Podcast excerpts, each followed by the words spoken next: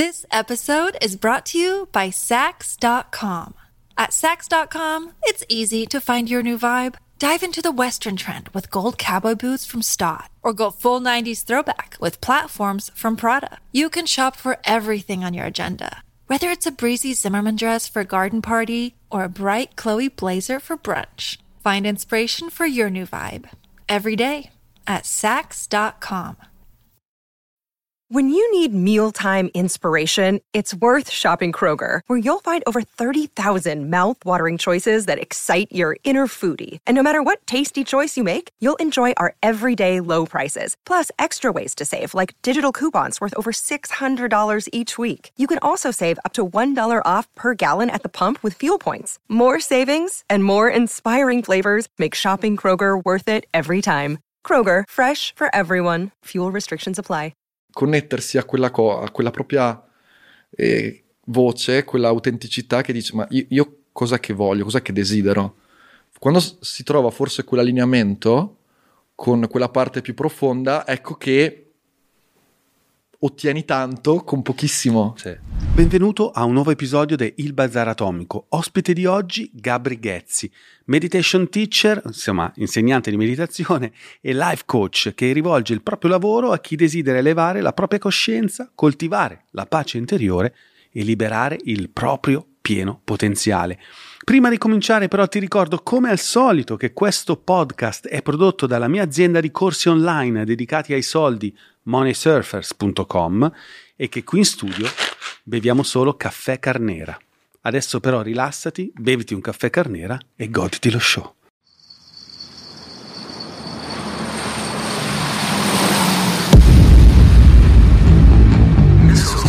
Il Bazar Atomico. Benvenuto Gabriele. Ti chiamo Gabriele o Gabri? Uguale. Oh, Ti chiamerò in tutti e due i modi a seconda dei momenti dell'episodio. Ti ringrazio tanto, sei a Milano anche perché mi sa che sabato abbiamo un evento insieme da gestire, insomma.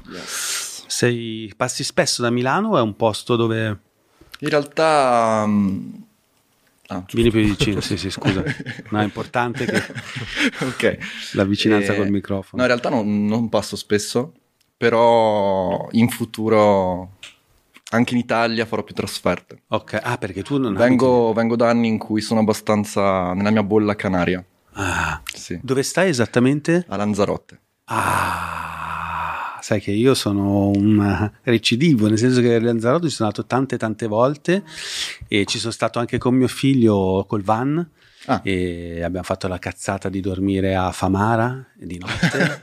che eh, ha la fama di essere un posto veramente non adatto per dormire col camper perché di notte c'è un vento pazzesco, anche di giorno, e tremava tutto, è stato un disastro. Lanzarote, come mai hai scelto proprio Lanzarote?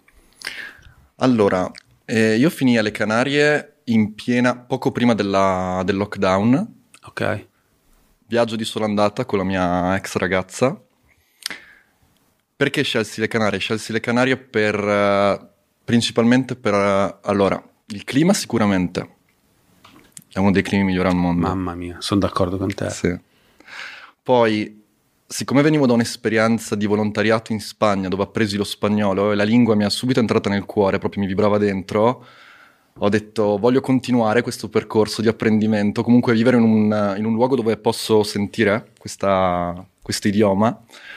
E non avendo il passaporto e poiché volevo stare anche in un posto caldo a contatto con l'oceano, io da anni mi visualizzavo, mi vedevo, non so se ricordi quando anni fa c'erano, andavano tanto i travel blogger anche sui social. Non vanno più? Non vanno più? cioè, Vanno, vanno un po' ancora? un po' meno. Una volta però mi ricordo che era solo- era solo quello e io vedevo tutti questi influencer che facevano foto bellissime in posti incredibili e quindi ho sempre, questa cosa sempre entrata poi dentro di me e quando io stesso ho avuto l'esperienza di stare, di vivere un'estate piedi scalzi tutto il tempo a contatto con, eh, con l'oceano ho detto no, io voglio vivere così tutta la vita. Poi, sai, non avevo il passaporto, tuttora non ho il passaporto in realtà. Ma te E- l'hanno levato perché No, no, per le tue ma- idee? No, no, no. È per i piedi scalzi. Esatto.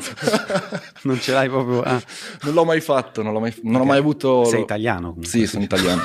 Tr- Trento, Trentino. Non sei un immigrato clandestino, cioè, senza passaporto, no? Ok. Sì. E quindi hai decisi di... Cioè, la scelta è stata facile. Unisci un po' i pezzi.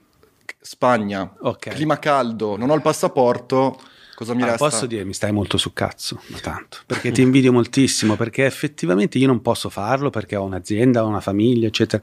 Ehm, però sì, devo dire che quel punto lì del pianeta, io ci, ci andai, pensa, i primi sei mesi in cui ho creato Money Surfers e ho iniziato a guadagnare qualcosina, testimoniam lui, andai alle Canarie esattamente la- un, un po' di a Lanzarote, un po' a Fuerteventura nel 2010. Due, sì. 2010, Sì, pensa 2010. non era ancora esploso il boom del surf, il boom dello yoga, il boom, cioè c'era la Mhm. gente, ma lì era solo un luogo dove andavano gli inglesi con la pancia a vedere le partite, a bere la birra, a ruttare e basta e mangiare cose oscene. Adesso è diventata tutta un'altra roba. Sì. C'è ancora tanto da fare perché ogni tanto qualche rutto di inglese lo senti ancora, però è diventato un posto strafigo.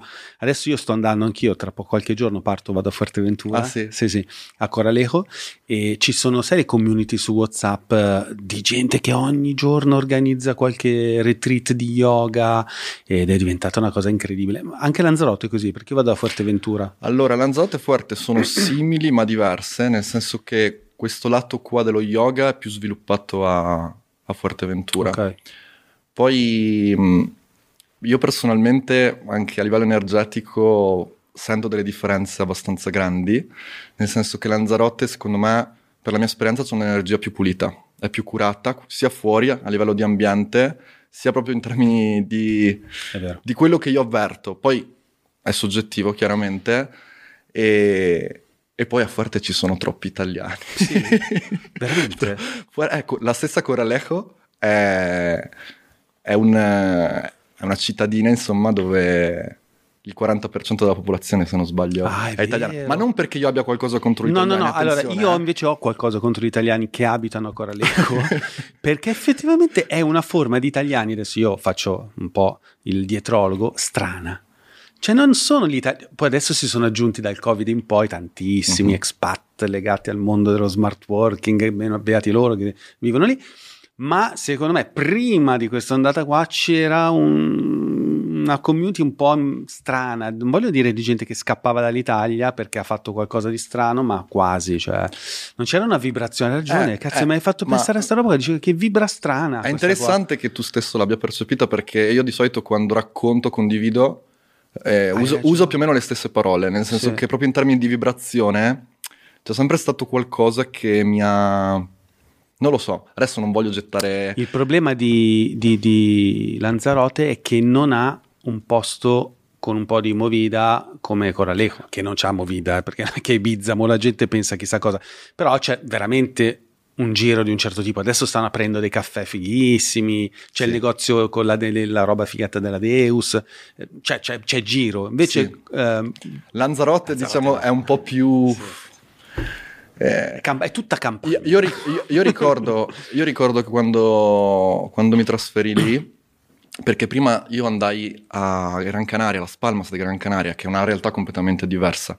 Quando feci il trasloco da Gran Canaria a Lanzarote, ricordo che ricevetti alcuni commenti, messaggi su Instagram dove le persone mi dicono che coraggio che è ad andare tu e la tua ragazza da soli a Lanzarote.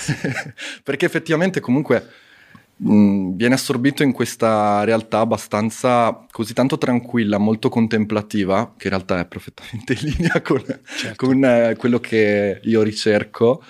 Però effetti- è vero, come, come hai detto, che a livello, diciamo, magari di possibilità, di, di input, di socialità, Fuerteventura da quel punto di vista. Ma dove sei esattamente? Io sono nel cen- centro-nord dell'isola, Teghise Ah. si chiama. Ah, caspita, sai che lo volevo dire? Perché diceva l'unico posto dove andrei a vivere è Teghise. Sì. perché c'è quel me- mercato bellissimo che fanno, poi effettivamente ci sono stato recentemente, c'è il negozietto con, ehm, ci sono vari negozietti, scusa, carini, Sì. poi c'è una bella vibra, bravo, Sì. Be- veramente bella vibra. Pensa, sono tornato perché mi quando proprio meditavo mi tornavano dei flash di questi, sai loro hanno questi...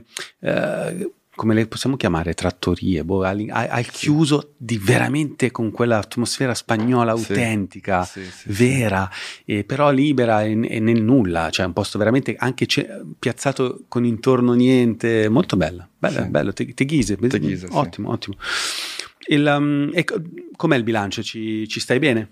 Totalmente, proprio la sento come casa. Poi c'è questo, in generale il Canaria, ma Lanzarote soprattutto, che è 100% vulcanica. Tu penso che sappia che è il luogo sulla Terra geologicamente più simile a Marte, quindi gli astronauti vengono là anche a studiare le rocce, eccetera, eccetera. È un centro energetico potentissimo, eh, dove c'è proprio questa unione, questa danza di elementi tra il vento, l'acqua, il fuoco, la terra, quindi ti trasporta proprio in una dimensione primordiale e io ci sto veramente bene. Mi stupisco a volte perché vengo dalle montagne e dal verde trentino e, Eh, sì. e spesso mi chiedono... Non "Ma ti mancano non le ti mon- manca le le- piante?" non ti manca esatto il verde? Mm-mm. No, in realtà no, perché quello che mi offre com- mi completa, ecco, diciamo. Quindi io mi trovo molto bene. Sì, e poi effettivamente eh, è talmente energeticamente pulita, come hai detto tu, che per chi ha forse ecco, un'attitudine contemplativa è la morte sua. Effettivamente eh, è una questione proprio di, di- di- di- di approccio. Probabilmente eh, chi ha veramente l'abitudine di meditare veramente certe cose le sente e qualcun altro invece non ha. Non è che non voglio, non voglio mettere una gerarchia, eh, però qualcuno non ha quel canale aperto, non, Certo. non si trova a suo agio. Cioè, ci Sì. sta. Poi c'è la grande sfida del vento, che quella è... bis- Ti ho detto io dormire a Famara, Sì. ma tu non puoi capire.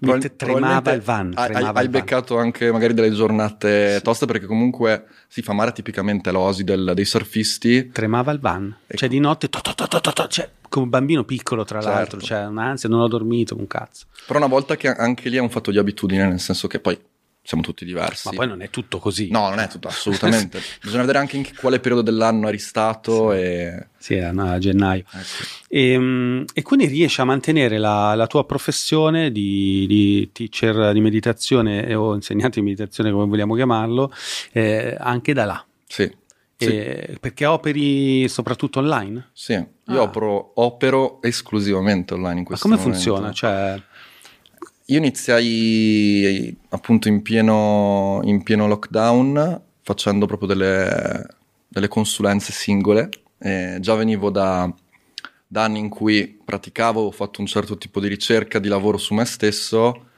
e poi per una serie di, di eventi ho detto questo è il momento eh, di, di buttarmi, le persone hanno bisogno e ho iniziato, ho iniziato senza grandi piani, preparazione, mi sono buttato e poi da lì si è sviluppato tutto, quindi da, da consulenza ho iniziato a fare proprio dei percorsi eh, uno a uno con le persone.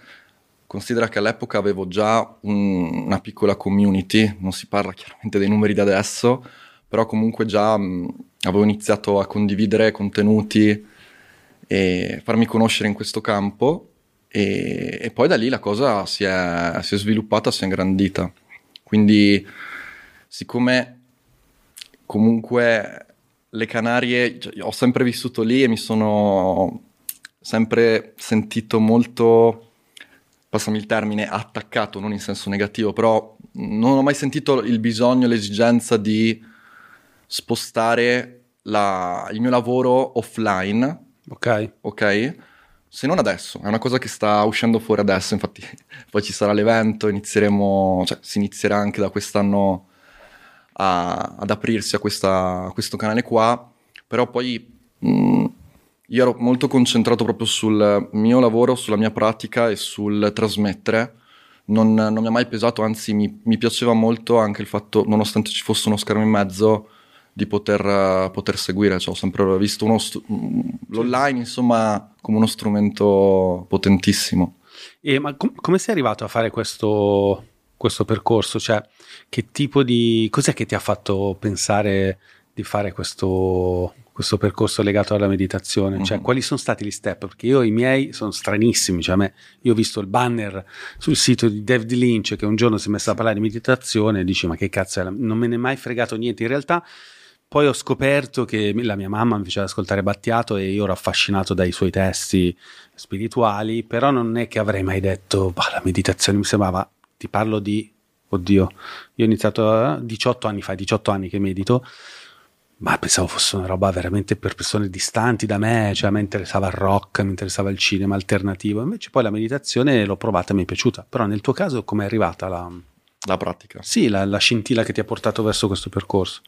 Sì, come succede per la maggior parte degli esseri umani, è mm, la sofferenza che ti porta, un disagio, un'insoddisfazione. Per me questo disagio, questo senso di, di insoddisfazione è esploso durante la fase del liceo. Eh, io facevo il liceo scientifico e ho sempre avuto vabbè, un rapporto complicato con la scuola come tanti ragazzi, solo che alla fine me la sono sempre cavata, sono arrivato al quinto anno e al quinto anno ho detto basta, cioè nel senso non ero mai stato bocciato, ho detto "Oh, però basta, non, non ce la faccio più, quindi andavo a scuola, mi ritrovavo in una situazione in cui andavo a scuola per scaldare il banco Sì, sì. e, e proprio avvertivo che non... ehm, quest- questo stato di male di vivere, lo definirei, Certo, eh, certo. non so se è una forma sottile di depressione, probabilmente sì. La notte dell'anima Sì, di San la, Giovanni. la notte oscura, La del- notte oscura la notte oscura dell'anima e, e da lì decisi di lasciare la scuola e mi tuffai per cercare di uscire da quel, da quel disagio nella lettura di testi. Quindi per me è stato il leggere, è stato un qualcosa che mi ha veramente aperto. Che è affascinante perché uno dice non mi piace la scuola, questo chissà farà un viaggio, che ne so, bighellonare. Sì. Invece no, ti sei buttato nello Sì, studio, eh. però nello studio di cose che Esatto. reputavi non trovare nella scuola. Sì. Da che tipo di testi sei partito? Eh, testi- Non ti vergognare perché i primi testi di solito sono quelli più entry level. Siddhartha. Cioè, esatto, esatto, cioè non c'è niente di male, non mi dire mo adesso. In realtà Invece Siddha- no. Siddhartha l'ho letto qualche anno dopo. Ah, ok, ok. no, allora, ti dirò, all'inizio mi ero... leggevo anche romanzi, per dirti, c'avevo un periodo in cui leggevo Charles Bukowski, quindi Ah, Sì, sì. parallelamente al mio Sì, periodo di, de- diciamo, di depressione, quindi lui molto dark, molto, molto crudo. E poi da lì, da questi romanzi, sono passato a leggere mh, testi che parlavano di, ad esempio, alpinisti o ultramaratoneti che facevano delle imprese incredibili a livello fisico, sportivo. E da lì ho iniziato come ad avvertire che effettivamente, aspetta, ma quest- questi- queste persone qua che compiono queste imprese, queste ultramaratone, queste corse o queste scalate, io comunque ho sempre amato la montagna, cioè che, che tipo di... cos'è che li porta a fare questo? E da lì poi sono finito nel, nel campo, diciamo, della crescita personale, nuda e cruda, quindi Tony Robbins, Ah, vedi, vedi, vedi. vedi. Quindi- T'ho beccato. T- Tony Robbins, tutti quei libri motivazionali, Certo, certo. di- chiaramente di stampo americano, che ho detto wow, cioè nel senso, Sì, sì, sì, ti hanno dato la mente... spinta. cioè, Sì, perché ecco, guarda, be- bella questo che dici, perché alle volte chi ha fatto un percorso poi magari tende a snobbare, no? A dire, ah no, beh, Tony Robbins, beh, il solito motivatore americano. Io non l'ho mai letto, però ad esempio se io sono qui ne- adesso, non, non che sono chissà dove, però nel senso ho una vita gratificante, sono riuscito a ottenere eh, la mia vocazione professionale che mi mantiene, eccetera, lo devo perché un giorno ho letto, grazie a suo papà, eh, padre, Padre ricco, ricco, padre, padre povero. povero. Cioè, proprio la base delle basi. Mi vergogno anche di mi vergogno, è così. Cioè, l'ho letto, siamo stati tra i primi a leggerlo in Italia e, e basta. Però poi uno affina, magari migliora le proprie ricerche. Però Sì. si, parte, si può partire da Anthony Robbins e Kiyosaki. Cioè. Sì, alla fine, perché poi leggendo, leggendo quei testi iniziava a circolare no? anche la parola meditazione. E all'inizio la, la leggi una volta, la leggi due volte, la leggi tre volte, tac, approfondisci. E da lì poi, ecco, il mio libro entry spirituale è stato Il monaco che vendette la sua Ferrari. Ah, cazzo, grande, Robin Sharma. di Robin Sharma, esattamente. E... Sai che lui abita, c'ha la casa a Milano. Ah, scusa, in Italia lui. Ah sì? Lo vedo sempre, eh, l'ho sgamato anche dove è a Firenze, secondo me, in Toscana. Beh, Ah, non, non lo sapevo. Sì, sì, è sempre in Italia, Robin Sharma. Quel libro considera che mi ha... Cioè, ho detto wow, bellissimo. Sì. Cioè, nel senso mi ha... Mi ha fatto... Mi ha come messo dentro... O mi- forse mi ha risvegliato, perché in realtà mm, cioè, è sempre lì presente quella, quella scintilla. Quando uno è pronto, è pronto. Proprio il- mm, mi ha portato nella- nel mondo del, del buddismo, della spiritualità orientale, della meditazione. E da lì, quindi, a un certo punto ho deciso di, di provare, come fanno tanti, da- con una preparazione inesistente, chiaramente. Presente l'applicazione Headspace, Sì, fa- famosissima. Eh, feci ricordo qualche, mi, mi misi là, mi siedo con le cuffie, faccio, inizio a fare questa- queste meditazioni, però non sapendo nemmeno come farla, se era giusto, sbagliato, dove mi avrebbe portato. Come fanno molti, poi si abba- ho abbandonato. Finché, però io, vabbè, con- continuavo la mia ricerca, il mio studio, chiamiamolo così, finché ho letto, eh, mi ricordo ancora quel giorno, ero in biblioteca, una biblioteca vicino a casa a Trento, e mi compare sto testo, Neurofisiologia dell'illuminazione. What? Cioè, è stato... e questo, questo libro qui praticamente spiegava in modo chiaramente scientifico tutti i benefici della meditazione trascendentale. E da lì ho detto, bene, non sono passato due volte, sono andato su internet, ho ricercato, cioè, sono andato al centro, ho fatto il corso e da lì ho iniziato.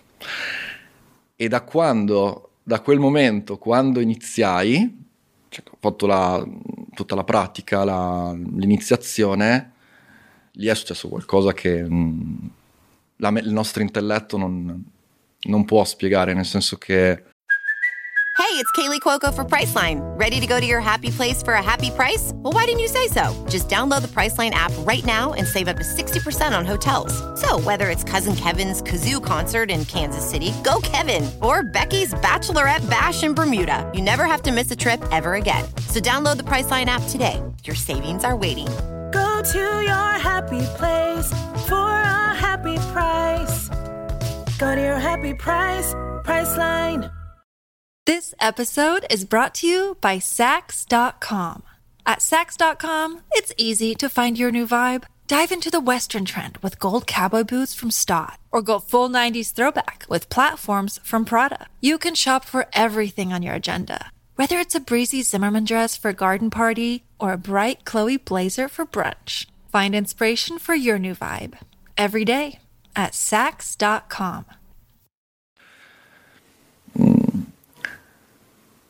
proprio i primi giorni ho avvertito un- uno, uno stato di quiete così profondo, ma così diverso da tutto quello che avevo, di cui avevo fatto esperienza nella mia vita, che ho detto no. cioè, è successo, ho, ho avvertito un, un qualcosa di nuovo, di, di diverso, di affascinante anche.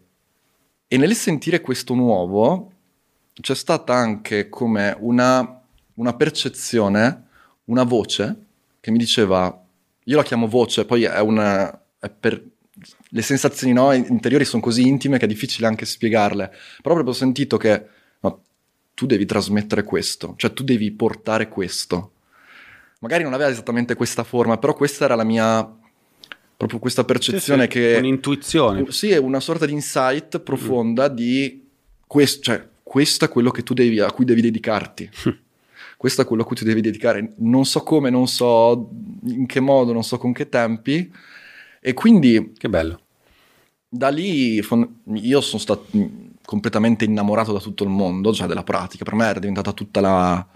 Cioè, io mi svegliavo al mattino e non pensavo altro che a questo. Cioè, vabbè, facevo la mia vita, poi nel mentre avevo anche ripreso, avevo anche concluso gli studi, ho iniziato poi l'università, e però il mio focus era su questo, cioè per me era la cosa più importante. Eh, Quanti anni fa sono? Tu quanti anni hai? Non- Io ne ho 29, tra, tra un mese e 30. Tutti cazzo. È brutta sta È cosa brutta che sta- abbiamo ospiti sta- che possono essere nostri figli. che- allora, quando vengono i vecchi dici, minchia, però so si vede che sono vecchi, sono rinunciatari. Quando vengono i giovani, sono io, mi stanno sul cazzo perché hanno 29 che, anni. che li poi sono giovani ma hanno già, han già fatto tante di quelle robe. Sì, sono cioè, gio- i giovani di eh. oggi, insomma, che- qualcuno ci scatarrava su, io, io non sono sicuro, se penso ai giovani che vengono qua, no, perché i- ieri è venuto qua. Eh, ma noi abbiamo un bias. Da noi vengono quelli, il survivorship bias. Esatto. Vengono quelli che, sono sopra- quelli che sono sopravvissuti. Sì. No, scusa, perché effettivamente, mm, boh, non lo so, cioè, mm, su- della tua generazione che opinione hai in generale? Che è una domanda che non so quanto possa aver senso, però un po' di senso ce l'ha, perché io da, da lontano inizio a vedere veramente dei tratti un po' inquietanti, tanti, Inquietanti. molto inquietanti.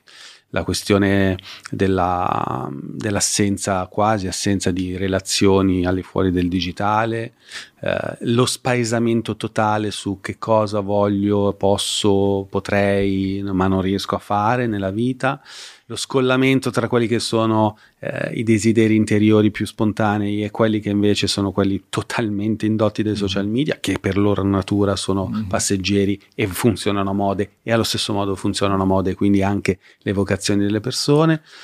E poi il sesso, cioè la, non fanno più sesso. Io dico, mm, il sesso è una relazione, è un primo chakra, tu lo sai meglio di me, eh, bloccati quindi anche dal punto di vista finanziario, eh, con una voglia di diventare ricchi, ma senza sapere come diventarlo, cercando delle scorciatoie online. E quindi insomma vedo, vedo cose brutte che mi dispiacciono perché eh, non ci sono quando noi io, io avevo la loro età e la tua età non c'erano queste opportunità o meglio adesso ma non è che sono così vecchio. In realtà io ho iniziato che avevo più o meno la sua età quando abbiamo iniziato eravamo i primi però a cambiare la nostra carriera legandoci al mondo online. Ma no- infatti i miei coetanei che fanno quello che facciamo noi sono pochissimi sono di meno però dico caspita non c'erano queste opportunità. E vedo che però a volte questa esplosione, entropia non genera altrettanta energia, ma genera quasi un affossamento. Beh, c'è anche un rapporto con il futuro prossimo molto difficile per i giovani d'oggi, che noi non avevamo. Per noi il futuro era in espansione. Oggi per molti, per certe questioni, potrebbe sembrare... Sì, sì. Sì, poi io credo che c'è da fare anche una distinzione forse tra quelli nati negli anni 90, quindi proprio quelli del mio- dei miei anni, insomma, e quelli, la generazione, come si Dopo. chiama? Eh, Do- Z. Z, ecco. Perché Sì, noi, sì, vero, cioè io ricordo che considera, eh, io ho assistito nell'adolescenza alla transizione, no? Da- dall'analogico al digitale. Ricordo ancora il giorno in cui ho iniziato a utilizzare WhatsApp, ero mi pare o in terzo anno del liceo o quarto anno. E, e quindi noi abbiamo avuto modo di vedere, secondo me, cos'era il mondo, cioè com'era il mondo prima e il Sì, mondo dopo. siete gli ultimi, gli ultimi. sì.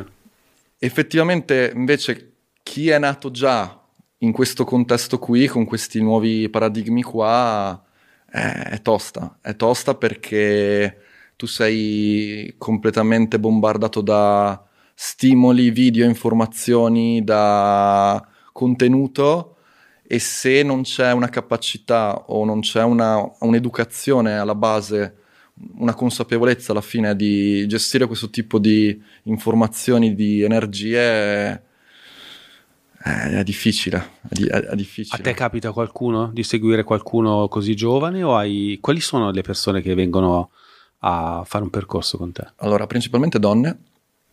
Questo perché la donna... Perché sei figo. Questo perché... No, perché... Perché c'hai l'orecchino, sei figo, c'hai il fisicato, l'abbiamo capito.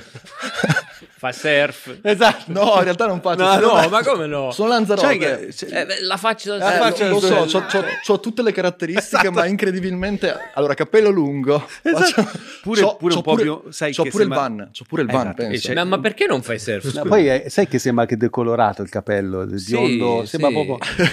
perché non faccio surf? No, allora, che è fon- obbligatorio. fondamentalmente perché Invece sì, a Lanzarote. cioè. la, veri- la verità è che passo così tanto tempo a surfare con i miei pensieri Ah, che non ho bisogno di surfare. No, in realtà non mi ha mai. mh, non gli ho dato la priorità. Non hai mai provato o hai provato? No, non ho neanche provato, ma, Eh, es- ma sai, sai perché? Perché quando mi sono sempre detto, tuttora me lo dico, quando voglio entrare in una cosa di quel tipo la voglio fare bene. E comunque ho sempre, anche sentendo in giro, il surf è un'attività impegnativa, richiede veramente tantissimo tempo, Sì, pratica e quindi farmi, capito, una lezione, due lezioni per cosa? Senza avere realmente magari l'intento di mettermi lì, ho detto non, non vale la pena. Però sono molto più affascinato in realtà dal sub, che quello è un percorso che voglio iniziare. Ne abbiamo parlato ieri. di- Abbiamo Ah, ieri sì? due- Si è venuto Marco Spinelli, lo salutiamo, e abbiamo parlato sì due ore di, di- di mare, mare dentro. Straordinario. Squali. Bello tra l'altro il titolo che hai dato, Mare dentro. Eh. Bello, piaciuto. E no, dicevi, torniamo a noi donne. Donne, sì. Adesso a parte la battuta, Sì. che sicuramente un po' c'è la componente, chissà quanti ci proverà. La tua ragazza è, è gelosa. Adesso non, non c'è più una ragazza in questo Ah, Quindi, pubblico, lasciamo i contatti. Ca, non c'è più. E, mm, Ok. No, io credo semplicemente perché la donna per sua natura Sì. eh, è più vicina, Sì. alla- è più vicina al, al mondo emotivo e quindi anche al mondo dello spirito. Che cazzo, cioè è incredibile Ehm, sta roba. Cioè, lo, lo osservo pure io. P- Noi pensa che abbiamo dovuto smettere di fare le pubblicità di Money Surfers con scritto yoga finanziario perché arrivavano, con tutto rispetto, poi per carità serve anche a loro, solo corsiste donne, che voglio dire, eh, perché la parola yoga è associata alle donne, Certo. ma è una cosa incredibile questa. Tu dici perché, cioè qual è secondo te la- il motivo per cui il maschio, poi in realtà anche all'estero, eh, perché comunque se, io ho vissuto anche sei anni a Bruxelles all'estero, e, il mio tormentone, e, e anche lì andavo alle scuole di yoga, ma ero sempre l'unico maschio, cioè magari qualcuno in più rispetto all'Italia, ma non... È incredibile sta Sì, cosa. è puramente un discorso di, di caratteristiche.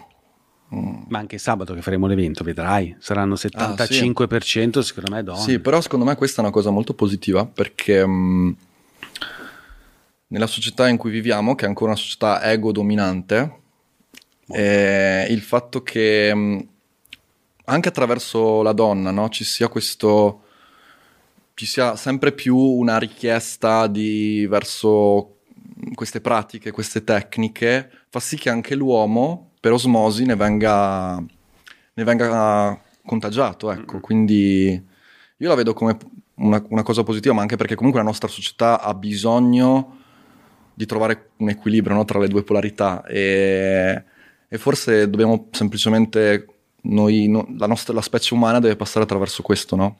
Eh, per evolvere. Quindi Sì. è così e va bene così. E, mm, e quindi ehm, questo tipo di percorso, ma l'età media? L'età media... Perché prima parlavamo di Sì. generazioni. L'età media mh, dai 25 ai 40 anni, ma in realtà è molto, molto aperta, perché mi, mi è successo anche di lavorare con, eh, con persone più anziane e quindi sì. E quali sono le problematiche che riscontri più spesso che poi portano ad avvicinarsi a un life coach come te? Sì, eh, le problematiche principali sono, allora, principalmente l'incapacità di gestire le emozioni, che secondo me è la skill più importante che un essere umano può acquisire, perché poi tutto quello che noi viviamo nel, mondo reale della forma è fatto di emozioni. E poi anche un altro, un altro trigger è legato al non so cosa voglio, non so chi sono, non so... chi- mm, vedi, torniamo al discorso di prima, no? In questa società così indaffarata, così frenetica, così complessa, le persone si sentono perse in balia degli, degli eventi, del- di quello che c'è all'esterno e, e adesso c'è una grande... mm, questo, questo risveglio, questa grande richiesta dall'interno di qualcosa che sta sorgendo, dire "Oh, aspetta però mm, questo stile di vita qui non è sostenibile, il mondo in cui... Cioè, ho, ho preso un percorso che forse non ho neanche scelto io, ma che mi hanno scelto i genitori o che mi ha scelto la, la società. E quindi c'è anche questo, mh, questo bisogno di, di scoprire chi, chi sono e cosa, quindi di conseguenza chi sono, cosa voglio e qual è la mia missione, no? qual è il mio, che ci sto qua a fare. Cioè, quindi anche decondizionamento. Esatto. che- mm, E, Sì. qua- e quali sono, adesso senza che ci dilunghiamo troppo perché sennò dovremmo stare qua tutta la settimana, però quali sono i capisaldi del percorso che poi tu proponi a queste persone, soprattutto quelle smarrite, perché Mhm. questo mi sembra anche a me essere veramente uno dei problemi più Sì. sentiti. Sì, il caposaldo è proprio mh, trasmettere uno strumento eh, che ti permetta che, nel, nel mio caso, la propria pratica meditativa in modo puro, essenziale, quindi basata sulla presenza, ricostituire il proprio centro, quindi stabilire un centro, imparare in modo molto semplice a, a sentirsi, ad ascoltarsi e a creare quella distanza fondamentale da la mente pensante, dal nostro ego alla fine, perché se, se non siamo capaci di distaccarci non faremo altro che vivere in modo ripetitivo, quindi non sono, è la mente che sceglie per me, non sono io che scelgo, che ho, che dirigo, che ho le redini della mente, ma è la mente che, basata sul condizionamento del passato, mi porta a vivere una vita che, che cioè, mh, non, è, non è in linea con, con- con la mia autenticità, ecco. Quindi proprio la gestione del... cioè trovare il centro, es- costi- eh, costruire, invitare, come dico spesso, la presenza, no? Per riprendere anche il maestro Eckhart Tolle.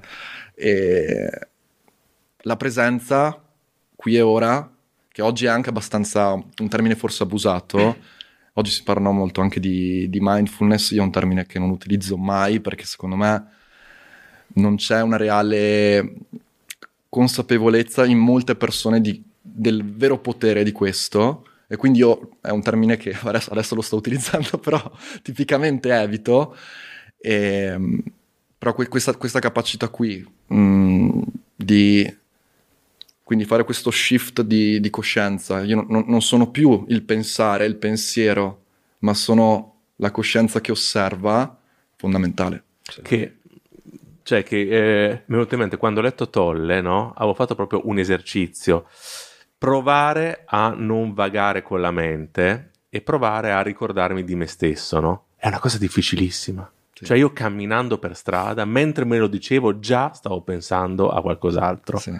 Cioè, e se uno prova, si rende conto di quanto sia fuori da sé, di quanto sia sempre agganciato ad un eh, ruminare della mente, ad un andare nel futuro eh, con ansia, nel passato con paura, devo fare, cazzo ho fatto e mai semplicemente stare qua.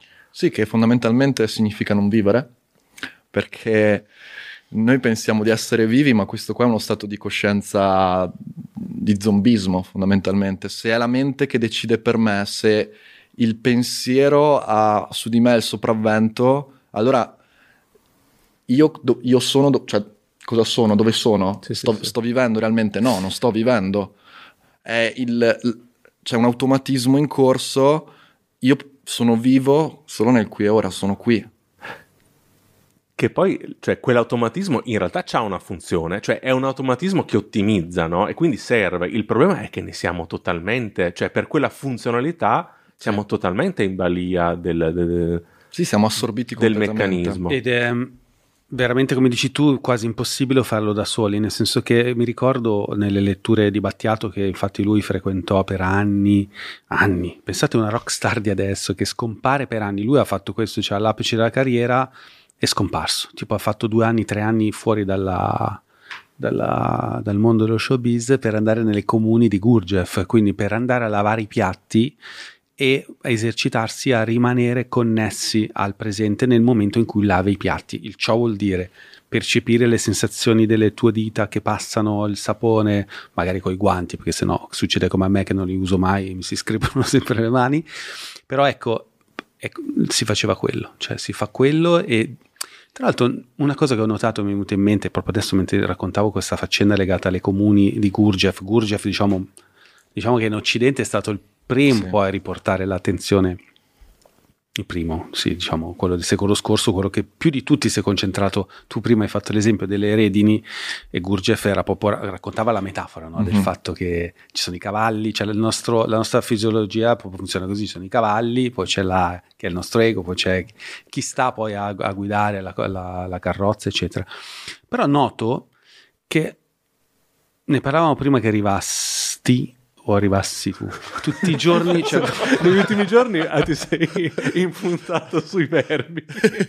no, perché poi sotto mi commentano, dice, mica, bravi, eh, argomenti profondi, però i congiuntivi. Arrivassi. e dici, arrivati, e di- che, mh, non so come dire, noto che c'è una dinamica nel nostro mondo, quello diciamo del percorso della crescita personale, spesso molto individualista, molto poco eh, connessa dal punto di vista di un lavoro di, di comunità. Abbiamo fatto una- un parallelismo no, tra magari una, una, comu- una comunità come quelle della Chiesa, no, dove Mhm. effettivamente uno può avere più o meno ehm, relazione, relazionarsi più o meno bene, però effettivamente la Chiesa, caspita, è comunità, ci si fa tutto insieme. C'è l'oratorio per i bambini, c'è quell'altro, c'è, quel, c'è proprio è chiaro, è evidente che c'è quella dinamica, mentre invece spesso nei percorsi che si utilizzano adesso, più orientati alla, diciamo, al sentire orientale, si nota tanto individualismo, le persone vogliono fare un percorso da sole, oppure quando si ritrovano spesso non riescono a dialogare, a instaurare dei rapporti profondi e addirittura lo fanno online con uno che sta, adesso non voglio, però con uno che sta a Lanzarote, cioè non, non è strana sta roba, che, che non, non dico che è più difficile effettivamente fare le cose da soli e che invece sarebbe più semplice se si facessero in gruppo. Lo dico Sì. anche a me stesso, che Sì. invece sono proprio l'opposto. Io faccio anch'io tutto da solo, meditazione, ho fatto come te, tutto da solo. Però mi dico, effettivamente poi vedo che quando voglio veramente accelerare un percorso di crescita in tutti i campi, se lo fai con altri, in una squadra, in un team, è tutto più facile. Sì, verissimo. A me adesso è sorto questo. eh, il punto qual è forse? Ma quante persone realmente sono in grado di ascoltare? Cioè, eh, perché uno deve addirittura rivolgersi a una persona che sta dall'altra parte del mondo? Forse perché nel, nel suo intorno, nel suo ecosistema in cui è inserito, fa fatica a trovare quella cerchia, a costruirsi una cerchia di persone realmente in grado di esserci e di ascoltare. E, tornando, ricollegandoci a quanto detto prima, in un, eh, in un mondo, in una dimensione come la nostra, dove tutto di fretta, tutto frenetico, oggi è veramente una cosa, un'arte, proprio l'ascolto. Di nuovo, l'ascolto interiore, ma anche l'ascolto dell'altro, che vanno chiaramente di pari passo. Nel momento in cui io sono capace di ascoltare me stesso, ecco che divento anche abile nel comunicare con l'altro. La comunicazione, eh, tu lo saprai meglio di me, è, è 90% ascolto fondamentalmente. Quindi io credo che questo qua sicuramente sia un elemento da tenere in considerazione.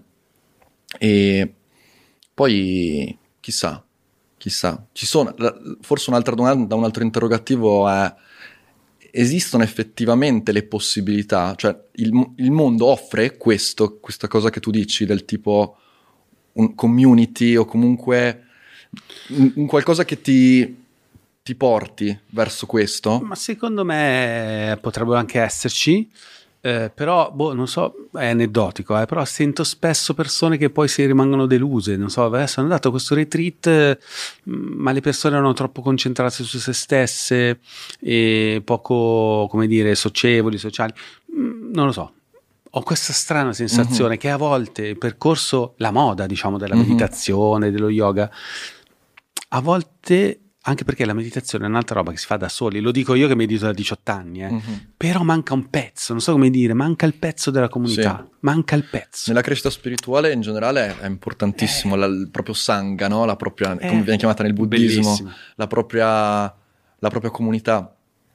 Eh, mi aggancio ta- tanto anche alla mia esperienza proprio familiare e della, della zia che do- dove racconto del- nel mio libro che mia zia suora è stata una suora di clausura che è stata una figura molto molto importante nel, nel mio percorso e molto ispirazionale e ricordo che lei mi raccontava spesso sua, immaginati una suora di clausura quindi chiusa in un monastero che vive una vita dedita completamente alla preghiera, a- ai ritmi ben scanditi, però nella sua comunità c'era anche la, la parte di, di condivisione, no? Quindi c'era un bel equilibrio tra eh, io nella mia cella a, a pregare, a fare le mie pratiche Vedi? e condividere momenti con le mie sorelle per crescere assieme. E credo che questo qua, adesso ho fatto questo esempio semplicemente No, no, è perché, chiarissimo, cioè, proprio quello.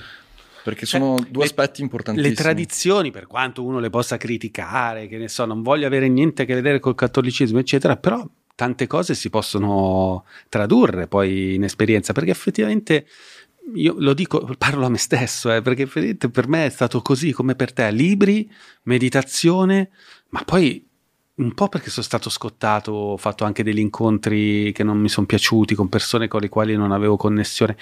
Io sono spesso in disaccordo con molti di quelli che frequentano il mondo della spiritualità sull'alimentazione, per Mhm. esempio.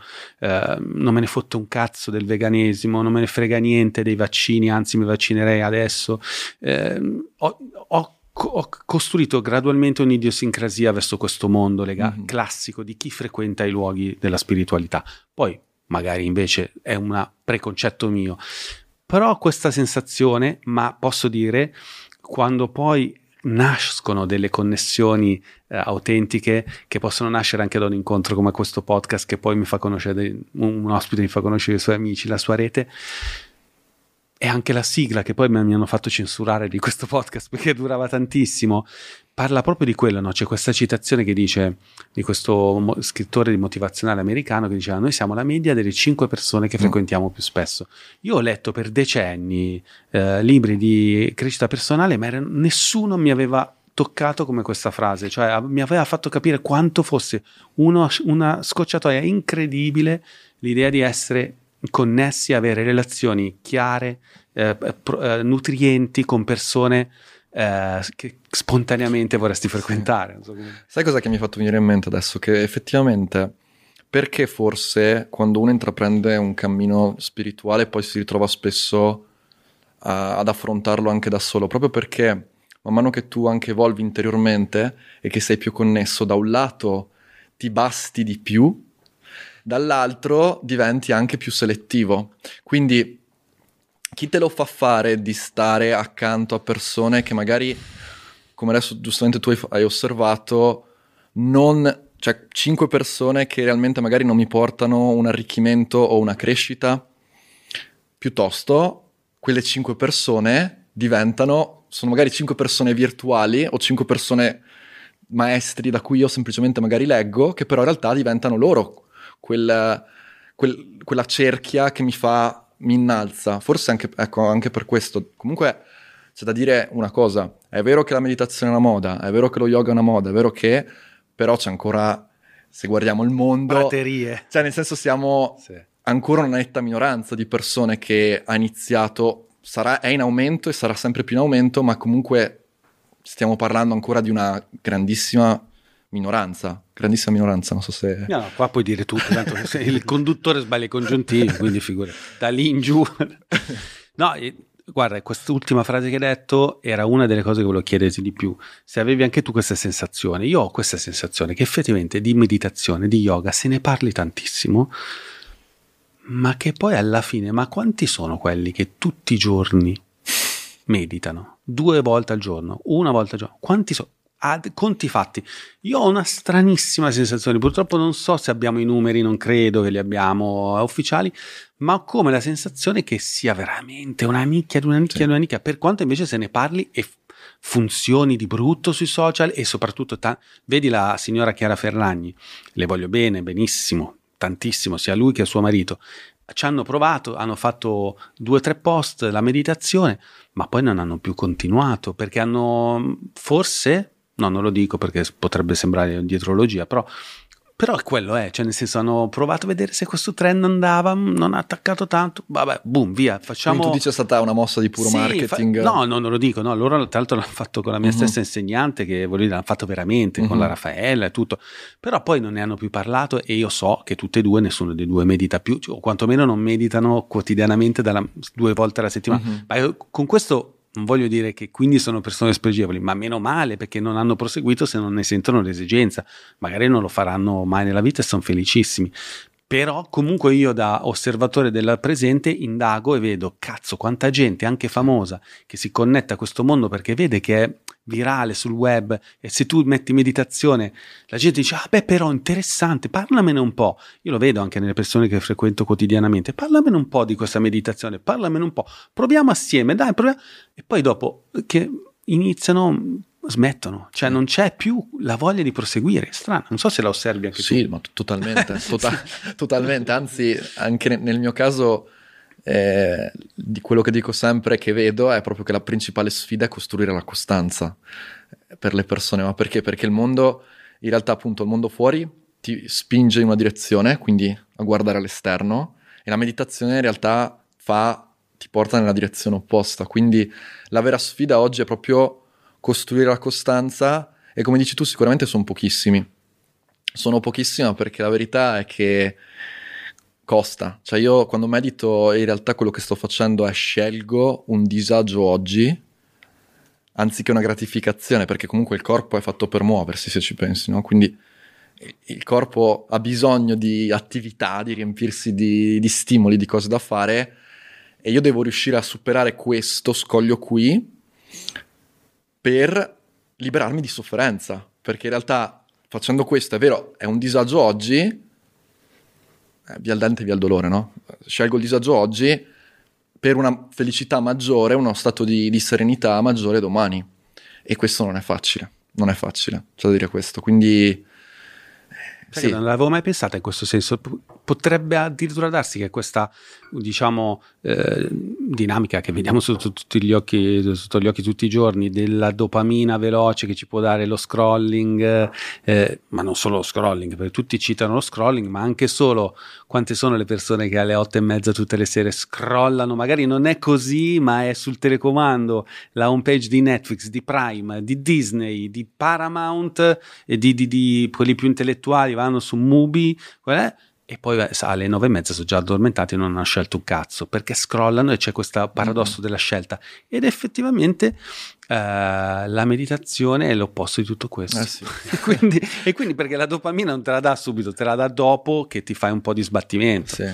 sì, sì, io dico sempre che ci vuole un- uno sforzo sovrumano per fare un lavoro serio in questo senso. Sono veramente pochissime le persone che, ma credo semplicemente che sia qualcosa che va, va oltre anche la nostra comprensione, c'è proprio un cammino di anima che uno deve fare che ti porta a un certo punto a, a intraprendere, a incanalarti in questo percorso in modo spontaneo. Quindi non è per tutti, probabilmente eh, ci sono altri stadi che una persona deve vivere, quindi deve fare banalmente esperienza della materia, delle, delle cose più grossolane, per, per poi liberarsi, lasciare andare e quindi andare a, a sperimentare stati di coscienza più sottili, più profondi e una vita più, più spirituale. Sì, ecco, guarda, io sono d'accordo totalmente con te.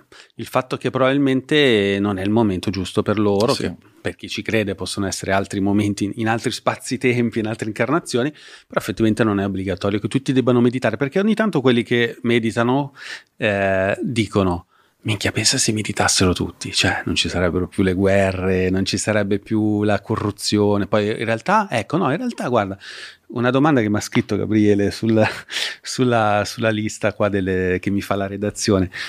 In realtà io dico così, magari voglio sapere cosa ne pensi tu, però se poi uno va a vedere, per esempio Steve Jobs era uno che, minchia se meditava, quello meditava Sì, veramente, sì. però se leggi la sua biografia era un pezzo di merda, odi- odiato da tutti, ma proprio stronzo, cioè del tipo che licenziava la gente sull'ascensore se non lo salutava. Cioè poi effettivamente non era una persona dolce, accomodante, empatica, era veramente un cazzo di genio, ma super competitivo, eh, con un ego anche bello tosto, ovviamente geniale, ovviamente mh, connesso ad altri tipi di, di intelligenze, però non- poi non... cioè, è per forza di cose una persona, come dire, come ce la immaginiamo, peace and love, uno che fa meditazione, secondo me. Assolutamente no, assolutamente no. Anzi, io credo che nella società attuale è importante incarnare l'archetipo del guerriero spirituale, cioè il monaco guerriero, cioè io devo essere... Perché la persona spirituale deve... C'è ancora no, questa immagine molto romanzata, poetica della persona appunto come me. che sta- L'hai detto tu. che, che essere sta, che sta nella sua bolla, sulla propria isola, però ripeto, mh, questa qui è cioè, è un percorso che è per pochi, cioè non per forza uno deve abbracciare questo stile di vita qui, cioè non, non è che se io medito automaticamente devo per forza diventare appunto vegetariano, vegano e non lo so, iniziare a frequentare determinati ambienti e fare certe cose, anzi io credo, parlando del mondo dell'imprenditoria, che mamma mia, chissà quante cose belle, chissà che miglioramento nella società se l'imprenditore ci sono sempre più imprenditori consapevoli e illuminati, quindi l'uomo con famiglia, l'uomo con attivo nel mondo anche del business che però è guidato appunto da quella fonte di intelligenza che lo porta poi a fare delle scelte che sono evolutive per la società. E poi tu giustamente hai fatto l'esempio di Steve Jobs e anche lì non è che a parte che ci sono tantissimi approcci e, e tecniche diverse, però anche lì non, non è sinonimo di io medito, allora automaticamente dive- sono Madre una, Teresa di Calcutta. una, una persona... Che poi anche lei mi sa che c'ha un carattere. Sì, esatto. Poi veramente è, è- è molto complesso, però mh, ci sono così tanti elementi, così tante variabili che forse manco consideriamo che sicuramente è vero che con ricerca, il corpo di ricerca scientifica che c'è dietro, ancora una volta, se io pratico nel modo corretto, col giusto atteggiamento e sono costante, vado a sviluppare chiaramente delle aree del cervello che mi portano ad essere più amorevole, ad essere più compassionevole, a... e tutta un'altra serie di qualità di cui adesso non ha senso parlare. E... Però poi va visto caso per caso, soggetto... Sì, poi ehm, pensa che a me una delle mie ex mi, mi diceva ma con tutta la meditazione che fai poi ti ho beccato che hai sbagliato a fare la differenziata. cioè, capito? Perché uno può, non è che fa meditazione e diventa in automatico, che ne so, mm, il Dalai Lama, che Certo. poi pure il Dalai Lama, cioè non è che ogni tanto farà anche lui qualche cagata, non è che mo la meditazione vuol dire che sei perfetto in tutto. E c'è un po' questo cliché qua. Sì, che poi in realtà questo qua non è altro che il, il cosiddetto ego spirituale che si forma. Cioè io mi identifico con quella, con quella maschera lì, no? con quella, quella sfaccettatura lì di persona superiore alle altre, quando in realtà poi cosa significa essere una persona spirituale? Significa essere una persona che è mossa dall'amore, che, che dà e, e- e vive nell'amore. E Ma nell'amore di qualsiasi cosa può essere anche esatto. l'amore per il furto. Cioè, dire, io penso che una meditazione può essere anche un ottimo strumento per un truffatore, per esempio, che poi magari capisce col tempo che quella truffa, però lo renderà la sua truffa infallibile, perché quella è la sua missione in questa vita di truffare in maniera sempre più evoluta le persone. Cioè, non ci deve essere il giudizio, non Sì, so come dire. totalmente. Sei d'accordo? Ass- ass- no, adesso hai fatto un esempio molto estremo, però effettivamente se tu la vedi da, da- da una prospettiva diversa, Sì, magari in maniera anche provocatoria, però per far capire, per fare uno shock sì, nella testa. sì, no? sì, sì, ma è è esattamente così, nel senso che non, cioè non, non per forza se medito, non so, sono, sono una persona arrivata da qualche parte, sono una persona che ha qualcosa da, da insegnare, so- cioè, ci sono così tante... Sì, cioè, allora, se- secondo me è una questione legata alla quan- il coefficiente. Alla fine è uno strumento. Sì, è, è un- il coefficiente della. ehm, eh, vediamo se trovo la parola. Della, come dire, del fascino di quello che poi tu eh, produci negli altri. Cioè, nella perfezione artistica di quello che fai.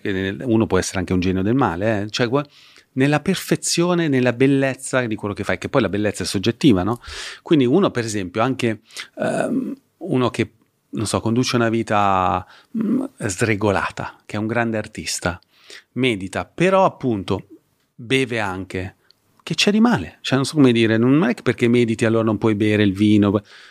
Cioè, mi è- non so come dire, ci sono degli ultimi libri di Gurdjieff che parla all'infinito di vino, di bottiglie di vino, e beh, poi io lo capisco perché lui era un provocatore e gli piaceva proprio quello, far vedere che guardate che la- l'illuminazione non vuol dire essere per forza, eh, come dire, quello che immaginate voi, cioè una persona che, che- che- che non può mai avere un attimo di, di- di- di- rabbia, ma per carità, no? Assolutamente. Tutti, tutti i semi illuminati che ho conosciuto erano dei leader severi, poi quando le cose devono andare usavano i mezzi anche eh, più, più- più- più rudi possibili, cioè non so come dire. cioè- Sì, sì, fondamentalmente si tratta di vedere che comunque è uno strumento.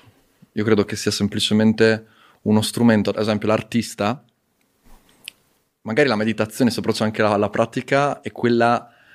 Lui può avere una vita sregolatissima, una vita contestabile, molto discutibile, però poi se la pra- esempio, magari una meditazione che lui fa, o semplicemente il percorso che lui fa meditativo, lo porta a creare, a diventare canale per un pezzo di una bellezza, di una profondità che, diven- cambierà la vita a qualcun altro, magari non a lui. Esatto.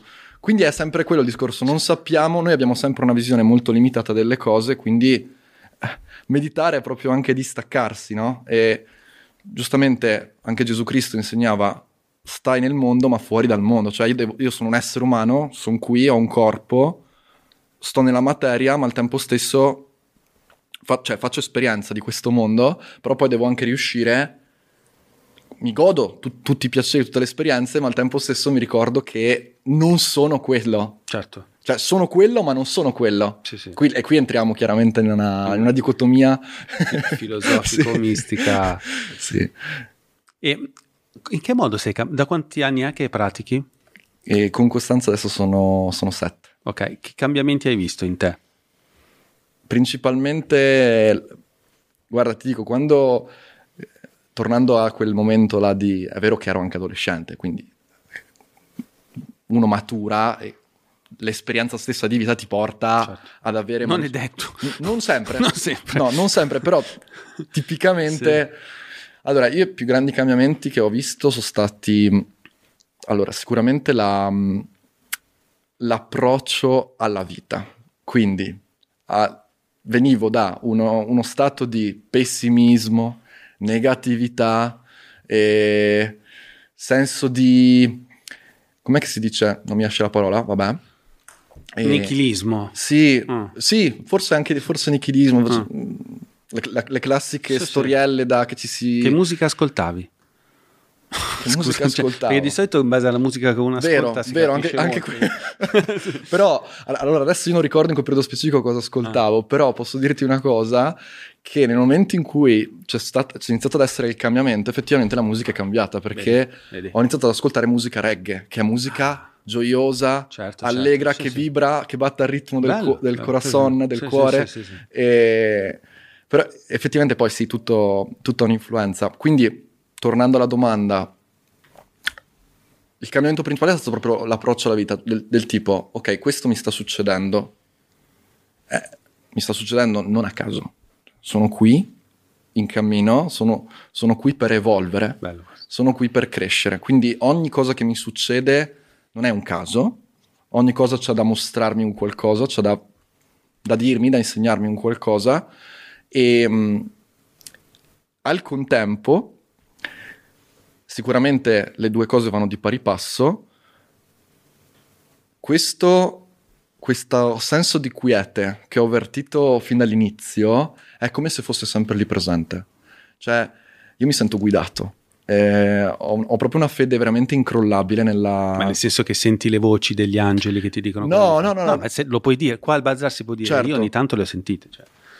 Cioè, Allora, da, da questo punto di vista non, non è sens- non è qualcosa di nitido, è proprio una sensazione molto, molto sottile che sia tutto perfetto, che sono accompagnato e guidato nel, nel cammino. Quindi eh, è chiaro che con, con questa guida, con questo supporto, veramente si vive in modo diverso. Cioè, le interazioni che hai, le situazioni che affronti, gli eventi che ti capitano, li vivi con una, con una leggerezza e proprio diversa. Ok, e questo, questo cambiamento è avvenuto gradualmente o hai avuto proprio uno shock, un momento particolare della tua vita in cui hai iniziato a essere consapevole di questo Eh, cioè- rumore di fondo, anzi questo- questa voce Sì, diciamo che questo- c'è stato un momento di shock appunto contemporaneo a- all'inizio della- del mio praticare, ma poi questa cosa è sempre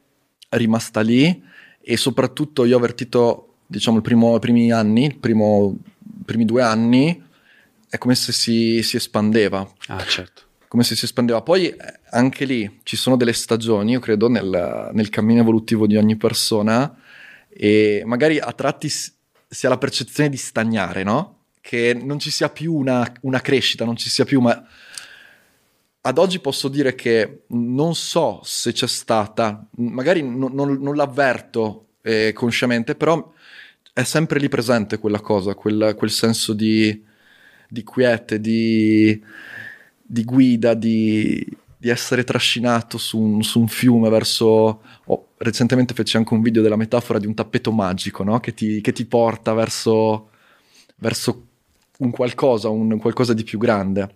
Quindi Molto bello questo. Tra l'altro, sai che esiste questa cosa che si chiama effetto autostrada no? nella meditazione, Mhm. cioè che tu inizi ad andare più veloce, ma siccome, come dire, hai obiettivi anche più grossi, ti sembra di andare magari sempre alla stessa velocità di quando andavi prima, ma siccome eh, stai andando in un percorso molto più ampio, eh, non te ne accorgi più rispetto a prima che dovevi avere una vita più stretta e all'inizio ti dici wow, perché spesso molte persone a cui ho consigliato la meditazione mi dicono ma mi ha dato dei, dei buoni risultati i primi mesi, poi mi è sembrata che non avessi più gli Eh, effetti sì. di prima.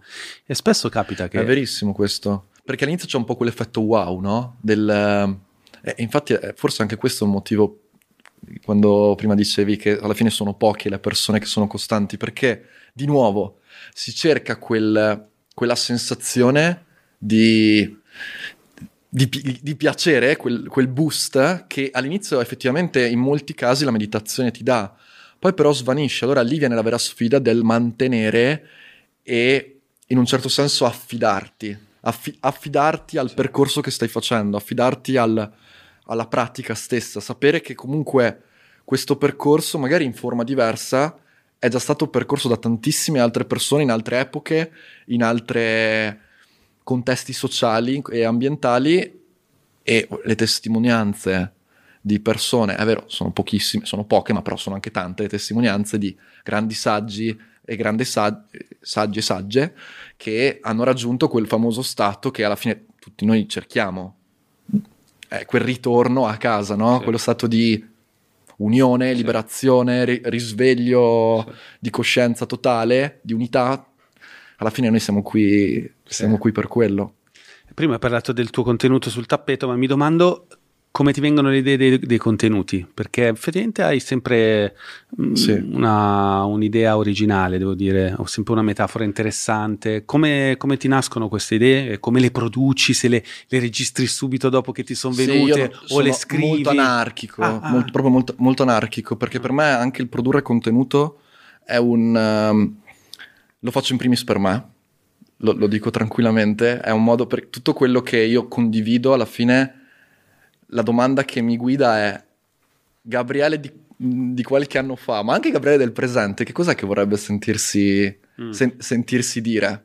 E questo so che mi permette di facendo di nuovo, no? Pensando tra virgolette a me, in realtà sto pensando agli altri. Certo. Quindi ora a livello di processo creativo, siccome per me è proprio anche una forma di es- per esprimermi, per mm, lasciare uscire una parte di me creativa, non c'è una pianificazione, ma in modo molto spontaneo, att- attraverso magari la contaminazione di altri video, di altri contenuti o o di letture, poi alla fine sappiamo benissimo la creatività non è inventare qualcosa dal nulla, ma è prendere e unire cose già attualizzare, ridirle. Eh, Perché se tu prendi, riformulare. cioè, se tu prendi un libro di. Anch'io ho sta paranoia di ma Sì. roba qua l'hanno detta già in mille. Sì, però non la dicono come la dico io, innanzitutto, perché ognuno di noi Esatto. ha, un ha una voce diversa e un linguaggio diverso e parla ad una community diversa, quindi non c'è problema.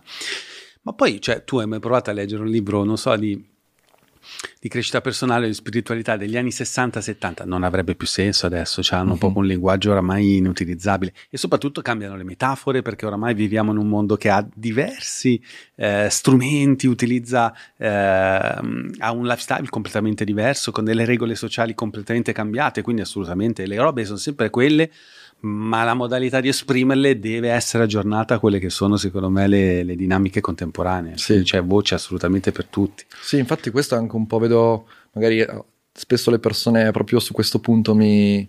Molte persone magari avrebbero tantissimo da dire, da condividere e si fanno bloccare proprio da questo. Cioè è, è un po' un, un blocco, eh, questa paura del ma tanto l'hanno già detta tante altre persone, perché devo, devo farlo, devo dirlo io? Quando in realtà, come giustamente hai notato tu, eh, la tua energia, la tua voce arriverà sempre alla persona giusta e quello che tu hai da condividere e portare sarà sempre perfetto per la persona perfetta. Quindi, quindi sì. Poi tu hai proprio uno stile, nel senso che um, mi domandavo se avessi visto dei miglioramenti Sì, nella tua capacità di fare video e che come hai fatto a ottenere questi miglioramenti e- o se alle volte addirittura eh, ti rendi conto che, ehm, che ne so, la dico male, cioè cerchi di recitare te stesso, quindi di essere più coerente rispetto a come comunichi, se hai un- delle cose, delle regole che ti sei dato eh, mentre fai video, perché comunque se- sei molto, cioè buca molto lo schermo del cellulare perché hai questo primo piano molto forte sulla tua faccia e questa cadenza di comunicazione lentissima che è molto dissonante rispetto a quello che si vede normalmente Mhm. sui social, no? Perché Sì. nei social ti dicono i primi tre secondi devi dire una roba che già è compiuta, che ti faccia venire Sì, possibilmente cambi di inquadratura. Ca- bravo, e- cambi- e possibilmente cavalcare una- un trend del presente e magari anche prendere una posizione netta che possa di- eh, come dire, creare divisione, no? Sì. Però a te fai tutto il contrario di sta roba, Sì, vai lento. Io me ne, me ne- frego delle, Esatto. delle leggi di, di comunicazione perché secondo me appunto c'è qualcosa, ci sono altre forze più potenti di questo e al di là della tecnica di comunicazione che tutti possiamo apprendere e ti dico, da parte mia non c'è mai stato uno studio eh, di come Ok. trasmettere un messaggio, di a me c'è stata un'evoluzione, quindi quando guardo i vecchi video sicuramente sorrido e dico ma... cioè, vogliamo parlarne? Sì, sì.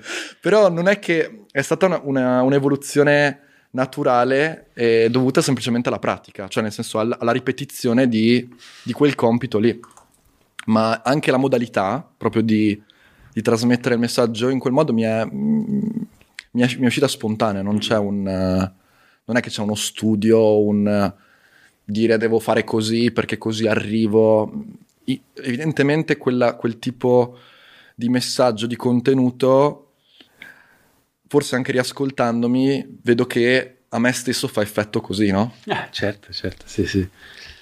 Ehm, ma c'è qualche hater che ti...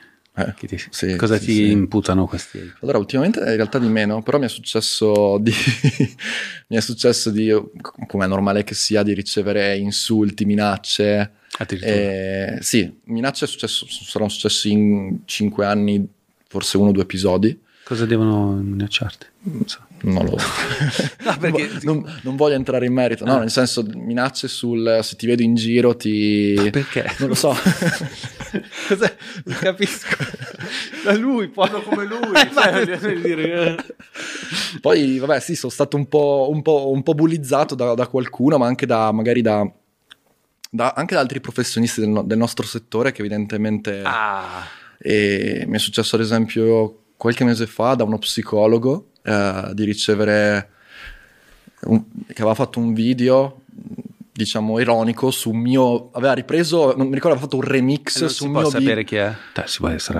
non, non ricordo il nome sinceramente ok, sì, sì. veramente non ricordo il nome Ok. ma poi non voglio neanche dare importanza a questo e, però ti dico, fortunatamente, a parte una volta dove ho proprio sentito una, un dolore, cioè mi è proprio dispiaciuto tanto, che, che c'è stata una ragazza, ricordo, e quello è stato forse l'episodio più forte, è stato l'anno scorso, c'è stata una ragazza che aveva condiviso un mio video nelle sue storie, poi aveva fatto per due giorni di fila solo storie in cui mi taggava in ogni storia per, per prendermi per, uh, per il culo fondamentalmente.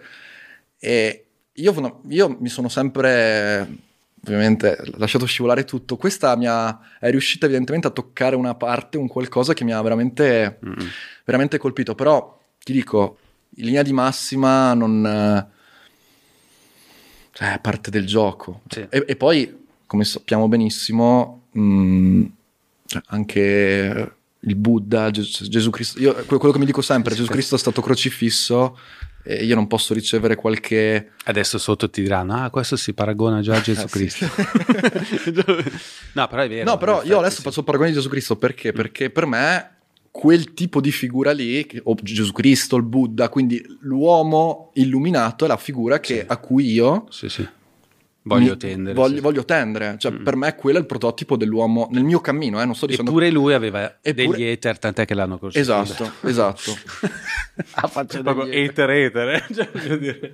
A, no- a noi fanno le stories eh, di Sì. parodia, cioè, Sì, voglio dire. Ah, ah, comunque Allora, sai magari. che si può monetizzare sugli ether? Cioè ci sono delle agenzie, se tu denunci un- uno che ti ha dato anche del coglione, ci sono delle agenzie che li beccano e, Figo. e ricevono delle multe, una parte va all'agenzia di avvocati, una parte va a te. Ah sì, sapevo. Chissà se funziona perché è come quelle del, del Air Help per avere i soldi quando la compagnia era. da- Io non, Ah. i soldi non sono riuscito ad averli. Chissà se con queste funziona. Sì, quelli- quando, quando cancellano i voli, tipo Sì, o tre ore di ritardo. ritardo, sai. Poi su questo mh, credo che eh, ci sia... Qual è il punto forse che... che dà fastidio, forse? Il fatto che... eh, io lo, lo capisco, quindi lo comprendo, il fatto che magari ci sono al- mh, alcune persone che hanno fatto magari un percorso di studi di un certo tipo, eh, anche nel- a livello professionale, quindi non so, immagino uno psicoterapeuta Ah, o capito, qualche ibrido e io vado e io che ho fatto un percorso diciamo da autodidatta, quindi non è, non è che ho fatto una, un'università, un'accademia, ma mi sono formato in autonomia, vado magari a no? a invadere una, una possibile cioè questa persona si sente toccata perché dice ma come ma questo tu che titolo hai no? c'è ancora la mentalità in Italia del titolo Mm. della Sì, sì, del pezzo di del carta. pezzo di carta che sì è imp- io non, non voglio assolutamente io sono laureato attenzione quindi Tra l'altro in cose che in non cose che non c'entrano niente, ma però credo semplicemente che il mondo sta cambiando. Il, il mondo è già cambiato, il mondo sta cambiando. E quindi se tu realmente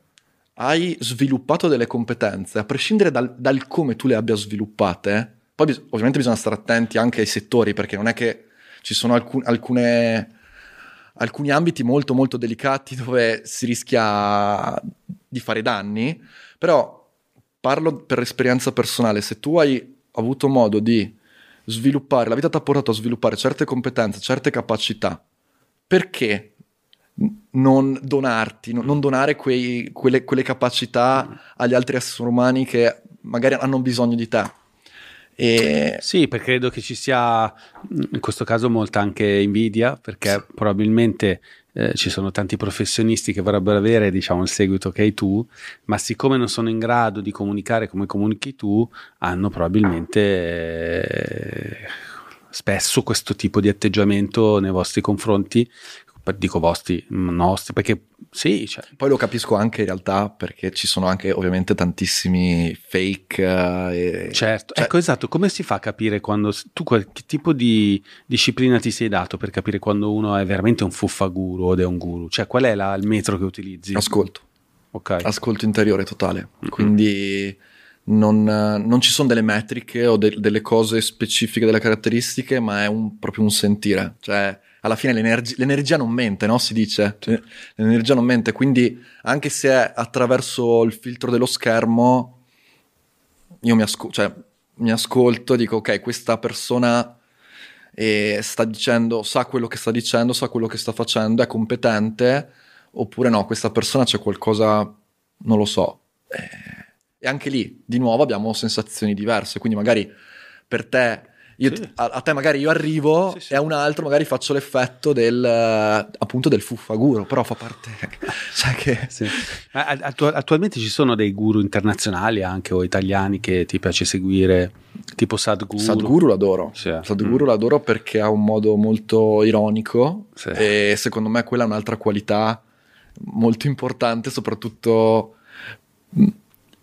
c- eh, riesce ad arrivare, cioè se tu vuoi trasmettere certi contenuti e, e come nel suo caso che la sua missione è quella di, anche se lui ha affermato che non, non riuscirà nella sua missione, eh, mi pare di aver letto o sentito, è quella di eh, arrivare anche lui a, a impattare sulla coscienza di più persone possibili, metterci quel pizzico, no? Di, di ironia, secondo me. La trovo molto giusta per i tempi che viviamo. Sì, sì. Non so, Poi lui è anche molto pragmatico, cioè Sì. è molto... cioè è un, un mistico, ok? Però è molto anche ter- ter- Sì. terra terra. ho Eh, visto una sua intervista da Joe Rogan e è molto anche furbo nel senso buono nel ter- del termine, nel senso che lui sa che alcune cose non le può dire e le dice solo a eh, telecamere spente, a microfoni spenti, con persone che sono pronte a ricevere determinate verità, perché sennò sarebbe appunto preso come un folle, un- una persona totalmente scollegata dalla realtà. E poi secondo me sì, cioè utilizzare questo tono leggero, secondo me è il modo migliore di oggi perché è un attimo che se ti prendi troppo sul serio appunto ti prendono per il culo oppure dicono ma chi è sto qua che titoli c'ha per dire quello oppure ti fanno i meme oppure non so come dire viviamo in una società dove tutto è dissacrato tutto è satirizzato no? se ti prendi troppo sul serio non arrivi alle persone invece Sì. il guru che va sulla motocicletta come fa lui dice vabbè questo è figo cioè Sì. un guru un guru umano non so il guru distaccato dal mondo eh, finirebbe per eh, essere odiato come sono odiati i politici, no? che appunto non, hanno- non devono più andare con l'auto blu perché se no, sono eh, dei cazzo di corrotti che si distaccano dalla società, eccetera. La gente vuole dei, dei guru più, più vicini a se stessa, sì, più umani. più umani, più cioè, umani, ci sta. Sì, sì, sì. Poi nel caso di Sadhguru lui è proprio secondo me fatto per eh, comunicare, cioè Mamma mia. ci sono tanti magari anche figure di quel tipo là che magari mancano nella parte proprio di, di diffusione, no? di trasmissione. Lui invece si vede che è completamente nel, nel suo cammino, nella- nel suo, insomma. Sì. Altri che segui? Altri che seguo, eh, vabbè, pr- prima come dicevo, per me oggi io considero maestro a cartolle, quindi non solo a livello di, di testo, e poi mi piace molto Muji, non so se hai presente chi No, conosco solo la catena di negozi giapponesi Eh, dove compro sempre Sai che non so, non so se addirittura si scrive nello stesso modo. Lui, Eh. sta, lui sta in Portogallo, M-O-O. Ah no, ecco la O, W-O-G-Y. sì, Che lui, lui che c'ha i dread, Sì. lui mi... Ma dai, mai sentito questo? Sì, eh, Muji mi... Nasce nel 54 a Porto Antonio, Sì. in Giamaica. Nell'87 incontra un mistico cristiano e durante una preghiera scopre la presenza viva di Dio dentro di sé. Cioè, il guru coi dread giamaicano? Sì, sì. Ma sai che non lo conoscevo questo? E cosa hai letto di lui? Hai letto cose o l'hai frequentato? Ma è vivente? Sì. Sì, sì, lui, sta, lui vive in Portogallo. Ah, e sei andato per caso? No, non ho ancora avuto modo di... Anzi, pensa che io non, ancora- non mi sono ancora interfacciato dal vivo con nessuna di queste figure, Mhm. però chissà se poi la vita mi porterà. Mi, Ah, sicur- vedi, allievo di Ramana Ma- Eh, sì. Maharshi. Mhm. Allievo di Ramana, sì. Sì, lui ha fatto un libro molto bello che mi pare si intitoli Il respiro dell'assoluto. Figo. Il respiro dell'assoluto è stato un libro che lessi suo, che Grazie, questa è una bella, una bella scoperta perché effettivamente Eh, Lui si, lui si rifà molto come Ramana all'Advaita Vedanta, no? Quindi alla non dualità, Sì. eh, che è un, una linea che sento molto risonante. Look, Bumble knows you're exhausted by dating. All the must not take yourself too seriously and 6 1 since that matters. And what do I even say other than hey? well, that's why they're introducing an all new Bumble with exciting features to make compatibility easier, starting the chat better, and dating safer. They've changed, so you don't have to. Download the new Bumble now. Ok, um, ehm, sì. Eh, di solito la tua ricerca, diciamo, di libri e di ispirazioni come agisce? Che hai un metodo, vai random, oppure se ti infissi con un- una scuola, prosegui su quella, oppure vai in libreria e prendi il libro che ti piace di più, Ma vai ora- su Instagram, allora, non so. In questo periodo ti dico, non sto neanche leggendo tanto, ma anche lì no, ci sono credo delle fasi, ci sono Sì.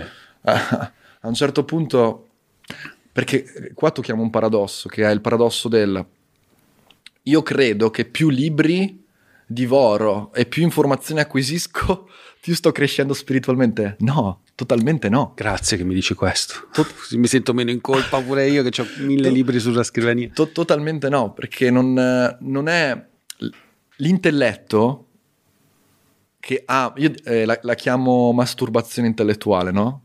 Cioè, è bellissimo, io stesso sono una persona molto mentale, diciamo, che ama ri- eh, prendere nuove informazioni, imparare cose nuove, però lì tu stai alimentando appunto l'intelletto, che è una parte limitata della tua totalità e stai acquisendo informazioni, non stai non le stai integrando. E infatti questo qui è anche il rischio è paradossale che lo dica io stesso, dei, no, dei reel, dei video. Io ti mando un messaggio veloce, la tua mente cosa fa? Dice, ah, wow, ho capito, lo app. No, no, non funziona così. Ci vuole un lavoro. Cioè, questa cosa che ti sto dicendo, tu la puoi capire razionalmente, ma un conto è capirla. Un'altra è sentirla, averla integrata. E quindi anche ci sta che in una prima fase, o anche magari a- ci sono delle stagioni della propria vita dove uno mh, prende ispirazione, vada ad interfacciarsi con un maestro, con una tradizione, con una tecnica, però poi bisogna anche eh, mettere da parte questo, no? le informazioni e di nuovo come insegna il Buddha, poi la verità è dentro. Eh, Sì, anche perché sennò poi diventa un cercare sempre fuori Eh e sì, non sperimentare, no? Cioè cercare conferma, per- perché poi molti messaggi poi alla fine trovi delle conferme, Sì. perché poi il succo è quello, no? il succo è quello. Sì, è la differenza tra essere appunto eh, evoluti, saggi ed eruditi. Esattamente. Cioè, uno Oppure può leggere- intelligente e saggio. no? Esatto, esatto. Cioè uno può aver letto veramente tutti quei libri che sono lì, eh, ma essere uno stronzo perché comunque non li applica, non, ha avuto, non si è dato neanche il tempo per appunto mettere su strada come, oh, come la scuola guida, cioè la teoria e la Esatto, pratica. Cioè, non ci può essere solo la teoria, sono d'accordo. Sì. E, e tra l'altro, secondo me, un buon modo per mettere in pratica le cose che si leggono nei libri di crescita personale è ehm, quello di essere eh, sinceri con se stessi, cioè eh, essere in grado di dire io quella cosa lì la sto applicando, cioè, e quindi si torna un po' a quello che hai detto all'inizio dell'attenzione su sé e sul, sullo, su- sullo scindere la coscienza rispetto al pensiero, dicendo ok, ma io eh, quello che mi ha detto Gabri oggi l'ho applicato o non l'ho applicato o mi sono visto altri dieci video di Gabri che vanno benissimo, vedeteli tutti, però dico ehm, sto in merda. Beh, mi- io am- ho passato un perio- periodo della mia vita in cui veramente stavo male, aprivo un libro di Osho, mi faceva un effetto, cazzo, come andare a fare un massaggio thailandese. Mi, andavo a letto, ero boom, ripulito. Il giorno dopo ricominciava la vita, ta, ta, ta, ta, stress, poi mi leggevo Osho e andavo a posto. A volte i, i- i libri di crescita personale potrebbero avere questo, Sì, questo perché diventano effetto. come delle pillolette magiche. Cioè, Sì. delle, delle- Allora, secondo me è importante vederli e prenderli come ti do degli strumenti, anche i libri che danno una spinta, ma poi effettivamente senza l'applicazione, senza la pratica non c'è una crescita, non c'è un'evoluzione. E non posso limitarmi al vedere il video per di nuovo, no? Perché di nuovo la gratificazione del momento preferisco la gratificazione che mi dà vedere quei cinque video piuttosto che realmente essere sincero, onesto, incontrare un dolore, una ferita, un disagio per poi scioglierla però o comunque lasciarla andare. E invece è, pro- è proprio questa la via che, che porterebbe a un'evoluzione. Sì. Eh, basterebbe che le persone facessero quello che eh, si connette ai propri desideri, cioè nel senso facessero dei percorsi di manifestazione concreta dei desideri, Mhm. senza aspettare che l'universo ti mandi le robe. Qual è il progetto? Infatti, adesso non per essere autocitazionista, ma questo è il più grosso problema che infron- affronto con i corsisti di Money Surfers, che oltre a corsi su investimenti fa anche corsi appunto legati alla vocazione professionale, a far diventare la- le tue voglie, i tuoi desideri una- un lavoro, no? E le persone però tendono a dire no, dura così poco questo corso, eh, dura solo due weekend, no, facciamo più weekend, impariamo, non mi avete dato esattamente un metodo step by step, inizia a fare, fai, fai qualcosa.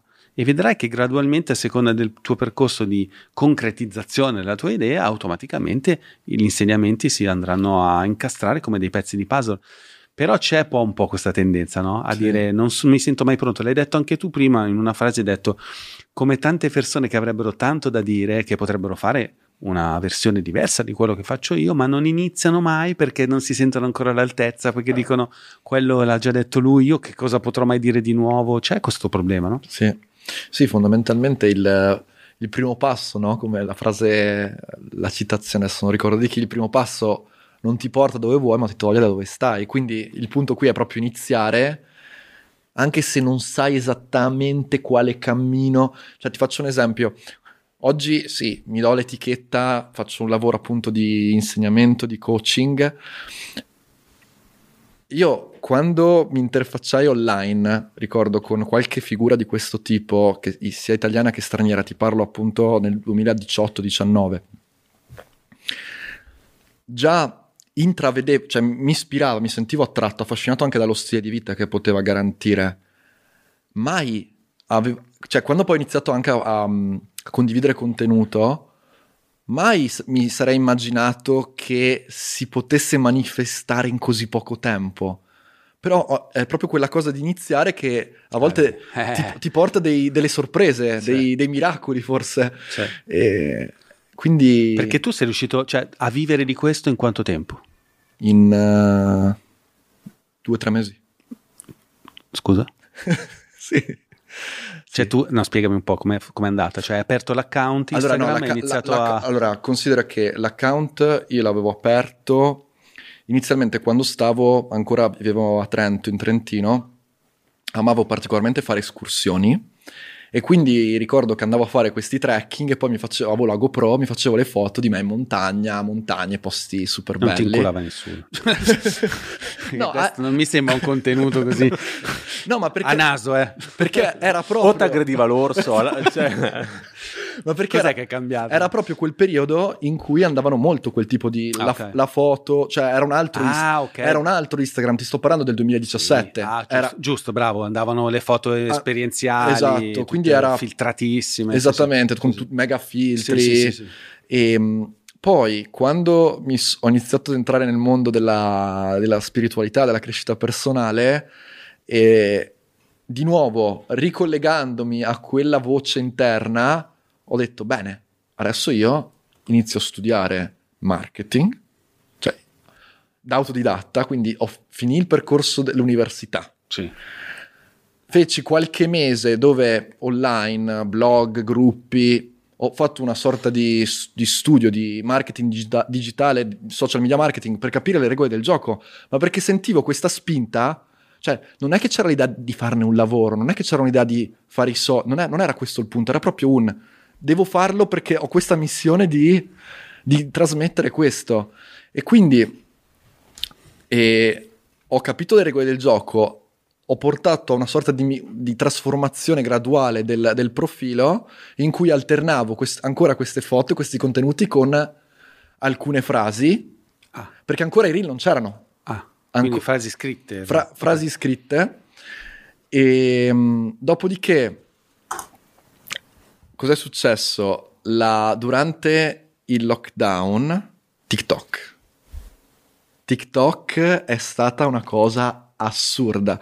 Ricordo che TikTok, siamo nel 2020, è ancora una piattaforma dove in Italia vanno di moda balletti o, come- o co- contenuti di comici, insomma, e però osservando e informandomi un attimo, vedevo, avevo compreso che c'era la possibilità di entrare e portare contenuto educativo, cioè un altro, anche della, della mia, di quella nicchia lì. Nel giro di un mese 40.000 follower. E da lì è partito tutto, perché poi in- ho iniziato a lavorare da- in quel momento là. C'è stato... Poi l'anno successivo i reel sono sbarcati su... cos'era? Fine 2020, inizio 2021 mi pare. Sì. I reel, anche Instagram ha spinto tantissimo i reel e quindi là c'è stata una crescita esponenziale.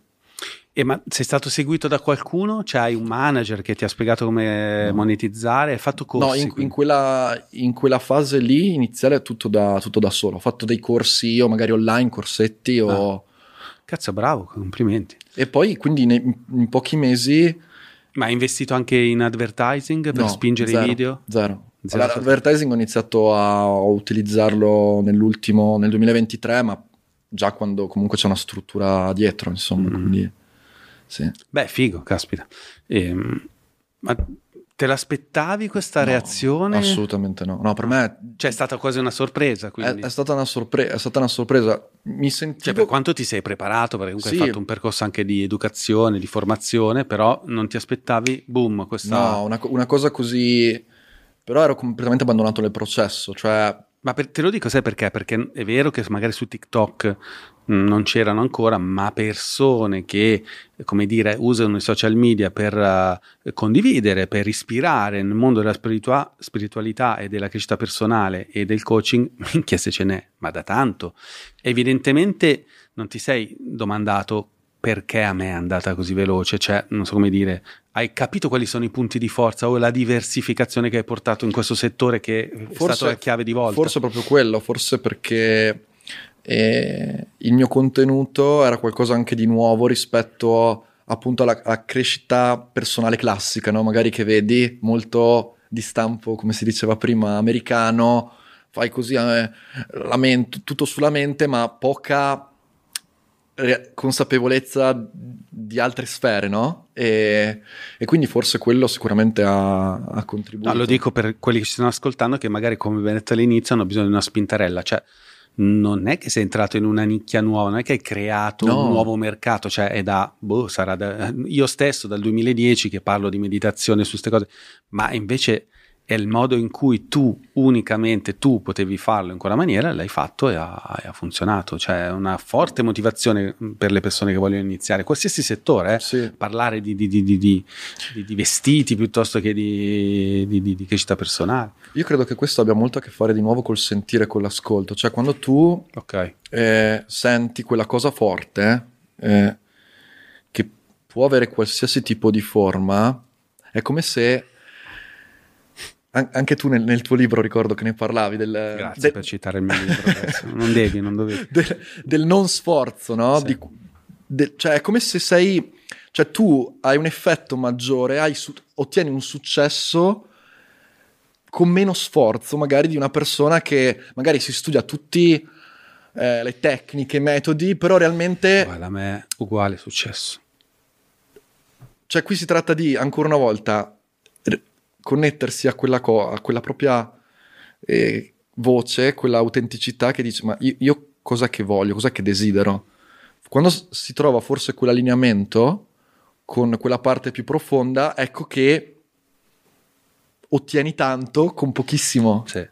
Forse, eh, forse è questa la chiave, perché ripeto, se penso anche st- a tutto quello che ho imparato mentalmente e vedo quello che mi è successo, dico, però eff- c'è, un, c'è una coincidenza. Ho, A ho- dirlo che alla fine è il mio libro che ti ha dato, diciamo, la spinta. no, però, no, se ci penso, ehm, a me è capitato spesso che le persone mi dicessero, vabbè, si vede che hai studiato PNL, non so, io non sapevo neanche cosa fosse la PNL, prima che mi dicessero, beh, ma tu ah, sei ispirato molto a Anthony Robbins, non sapevo neanche chi cazzo fosse Anthony Robbins. E come hai detto tu, spesso le- mm, a volte qualcuno ha un talento per qualcosa che non è accademico, ma che semplicemente è un avere il coraggio di metterci la faccia. Sì. Tra l'altro, tu ci metti la faccia proprio tanto. Io scusa se ripeto, ma questo primo piano così e spinto. poi, poi c'è da dire che c'è anche un testone grande, quindi... Sì, però è molto spinto, cioè eh, anche quello, sai che non so se ci hai mai pensato, però è un, è un marchio di fabbrica. Non sono tanti quelli che hanno il coraggio di mettersi la telecamera così, Così tanto, vicina. perché comunque ehm, rischia il viso di tradire eventualmente qualche mh, falsità o comunque qualche, qualche f- appunto qualche ipocrisia perché non puoi mentire quando ti schiaffano proprio una telecamera di, di- di fronte no? e quella cosa lì non so se ti è nata spontanea Sì, un'idea spontanea. registica no Spontanea, ti dico, proprio, ma è come se entrassi in uno stato eh, che è, è difficile da descrivere. Di, mi faccio canale, è come, è come- è come se Ok, non, sì, sì. non c'è un pensare al- alla- all'espressione che può tradire un qualcosa, è un eh, così è, così è stato, così è, così, in magari così sarà anche chissà per quanto, cioè è proprio una cosa naturale. En- Entro in, un, in uno stato di, di flusso completo, quindi mi, mi risulta spontaneo. Mm. E, mm, e quindi fin da subito hai iniziato a monetizzare e è diventata una professione tua, cioè ti Sì, dà sì. un tenore di vita Anche, gra- gra- anche di qualità. anche sì, di qualità, sì. E mm, questo e deriva dal fatto che tu hai dei percorsi ehm, premium che prevedono dei corsi o, dei, o solo coaching personale, cioè com'è che si dipana poi la tua offerta? Cioè se una persona poi vuole seguire, essere seguita da te, cosa, cosa fa di solito? Sì, ad oggi quello che offro, allora c'ho un'accademia online che si chiama Oceano, che ho aperto l'anno scorso, che è un'accademia che si, si forma su un percorso di 12 mesi dove puoi imparare tutte le, le basi della meditazione e poi approfondire seguendo proprio un percorso, quindi una, meto- una metodologia con diverse tecniche, diverse- diversi strumenti. Poi ci sono i percorsi individuali e le consulenze singole ad oggi. Che differenza c'è fra consulenza singola? Ah, ok. La, la consulenza one shot, One shot. Per, per intenderci sì, sì. e poi i percorsi individuali. Mm. E poi in realtà adesso ci saranno tantissime novità per il 2024, diversi, chiamiamoli programmi, diverse... Certo. E non so se ti è mai capitato, visto che siamo quasi colleghi, di percepire una responsabilità troppo grande, cioè dire le persone che vengono da te ti chiedono di risolvere dei problemi, non ti è mai capitato una volta di dire sai che sto qua non so che cazzo dirgli, Sì. cioè, oppure del tipo ma forse non sono all'altezza, forse è un po' too much. Sì. Come fai ad affrontare questi...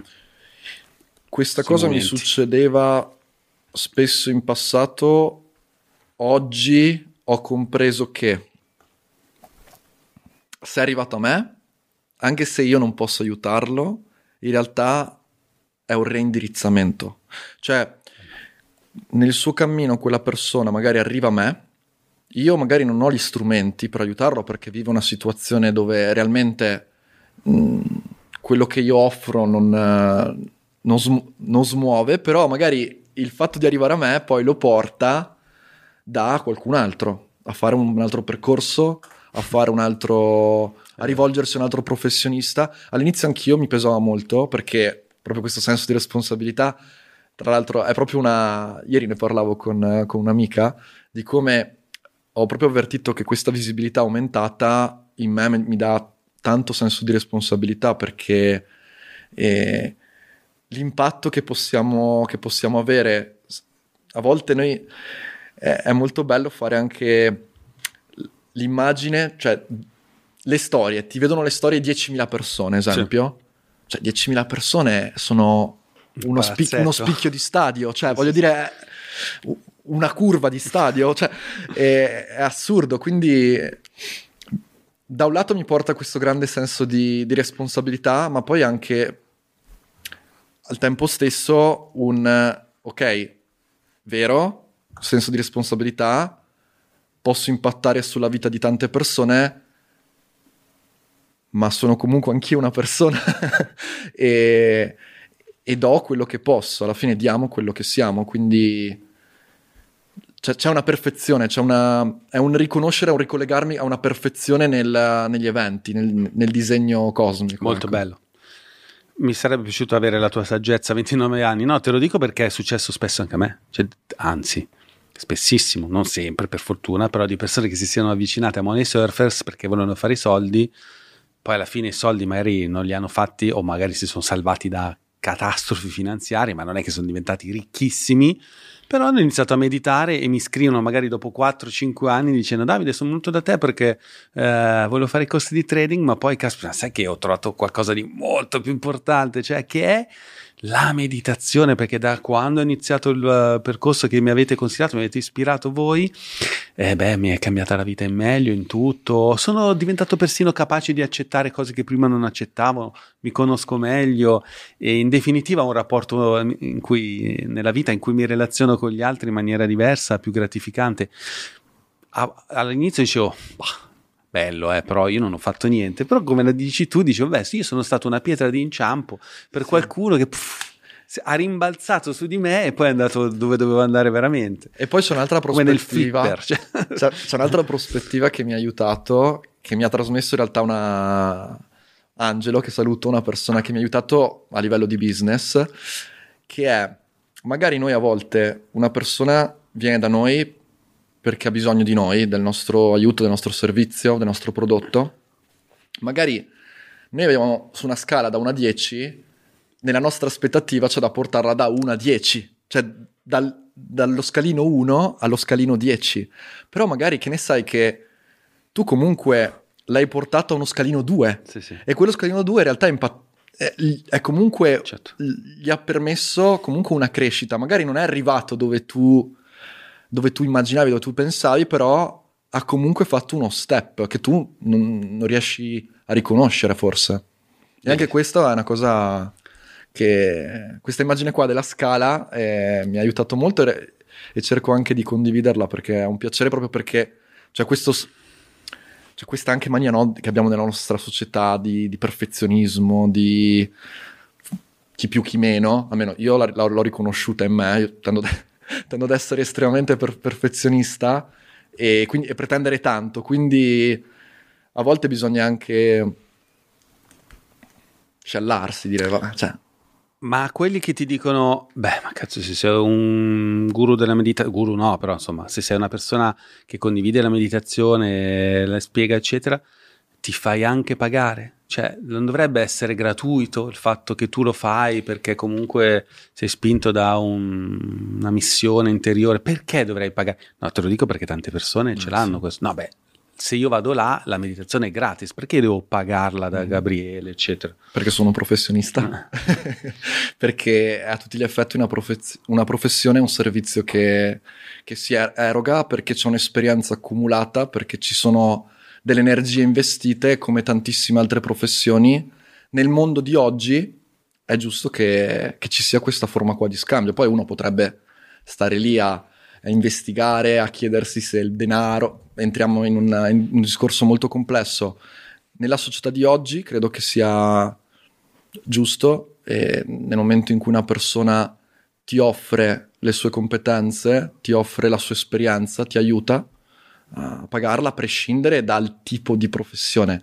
Vero è che qual è la criticità di questo campo qua?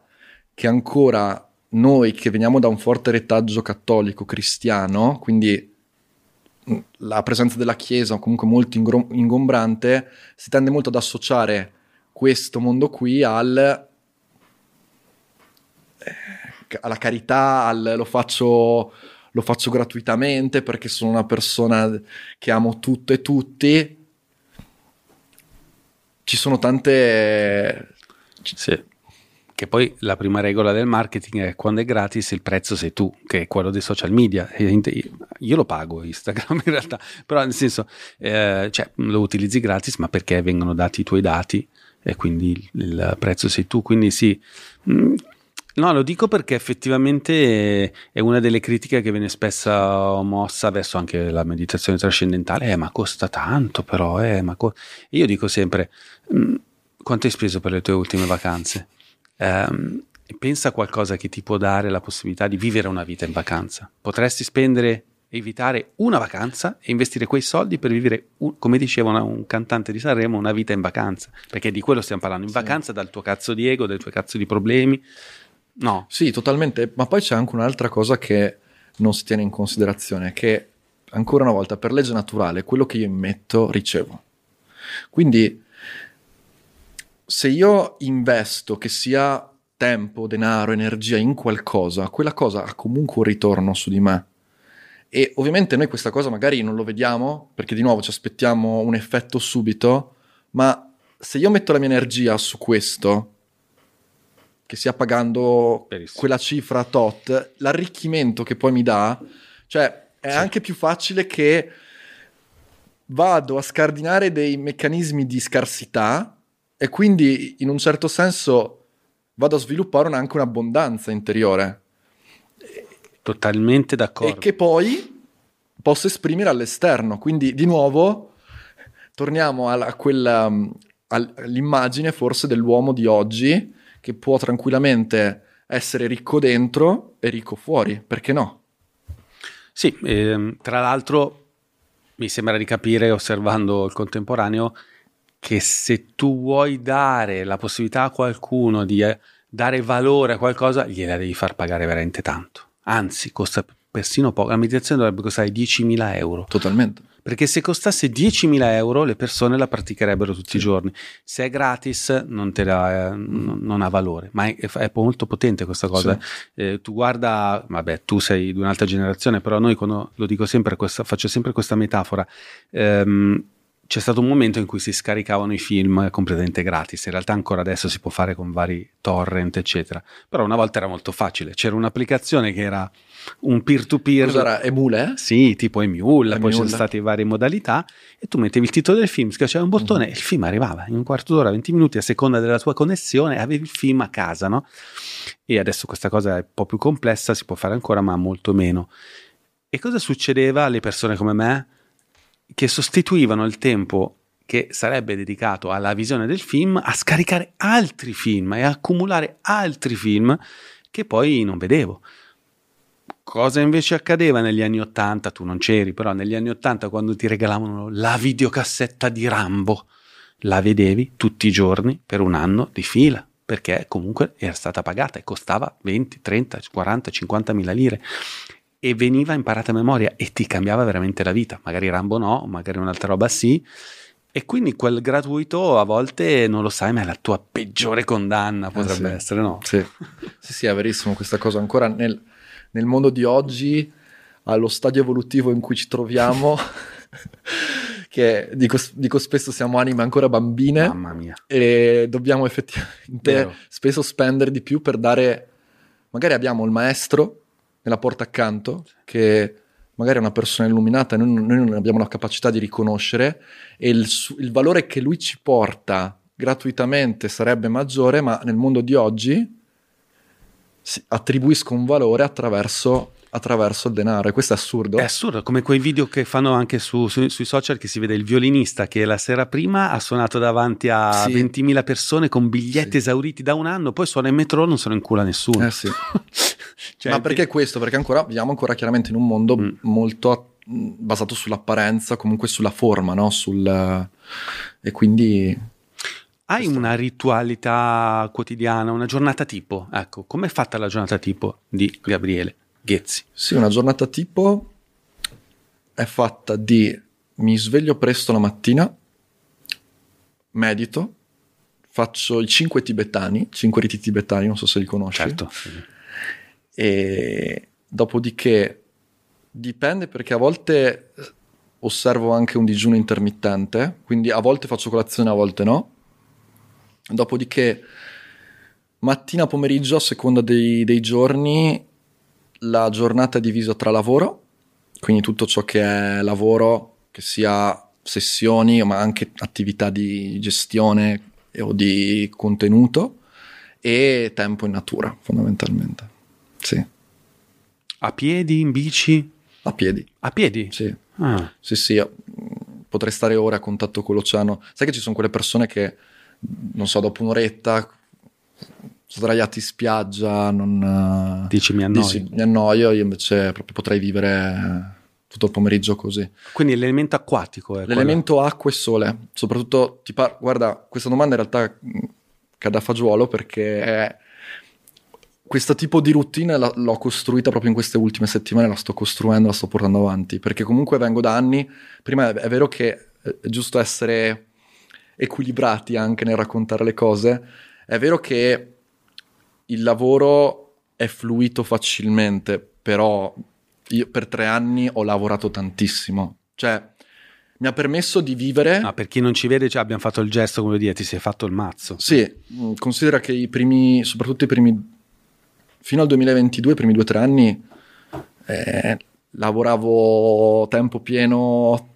facevo, arrivavo a fare 5, 5 sessioni al giorno, che per chi non sa, chi non è di questo settore, già una sessione, due sessioni possono portare a un grande dispendio di energie, perché comunque ti trovi a scambiare con la persona emozioni, situazioni e è un lavoro tosto. E io mi ricordo, mi trovavo da lunedì a venerdì dove ero- mi riempivo di, di sessioni e praticamente la mia, la mia vita era basata solo su questo. Quindi effettivamente se delineiamo un po' e facciamo un, un po' un disegno complessivo del, del percorso, comunque c'è stato anche tanto investimento di, di energia ecco, in, in questo, quindi non- credo che non, non si arrivi per caso poi ad, ad ottenere un, dei risultati. Mhm. Ecco. Ma vai in quella zona lì dove ci sono quelle specie di piscine di pietra dove ci si metti dentro e... Sì. Bella sì. quella, ho fatto momenti pazzeschi. Ma a Lanzarote è pieno di posti Sì. meravigliosi, sì. Cioè che tu si creano queste specie di vasche nella roccia, poi devi stare attento perché poi quando sale la marea sale veloce, rischi di mm, venire sballottato in mezzo ai sassi, però sì, eh, quello non ti vedo proprio lì, io ti vedo lì. Sì. Devo immaginare dov'è Gabriele domani, dove è lì nella vasca di roccia. Ma anche in mezzo al- ai vulcani, in mezzo al nulla. Poi- perché poi a volte cerco anche di... mh, Comunque mi piace molto camminare. Considera che ho fatto eh, spesso il Cammino di Santiago, che è stata un'esperienza per me Ah. ecco, anche molto forte nel mio percorso. E poi tra l'altro appunto Trento, Trentino, montagne, come dicevo prima, trekking, escursioni, è sempre stato pane, per, pane quotidiano.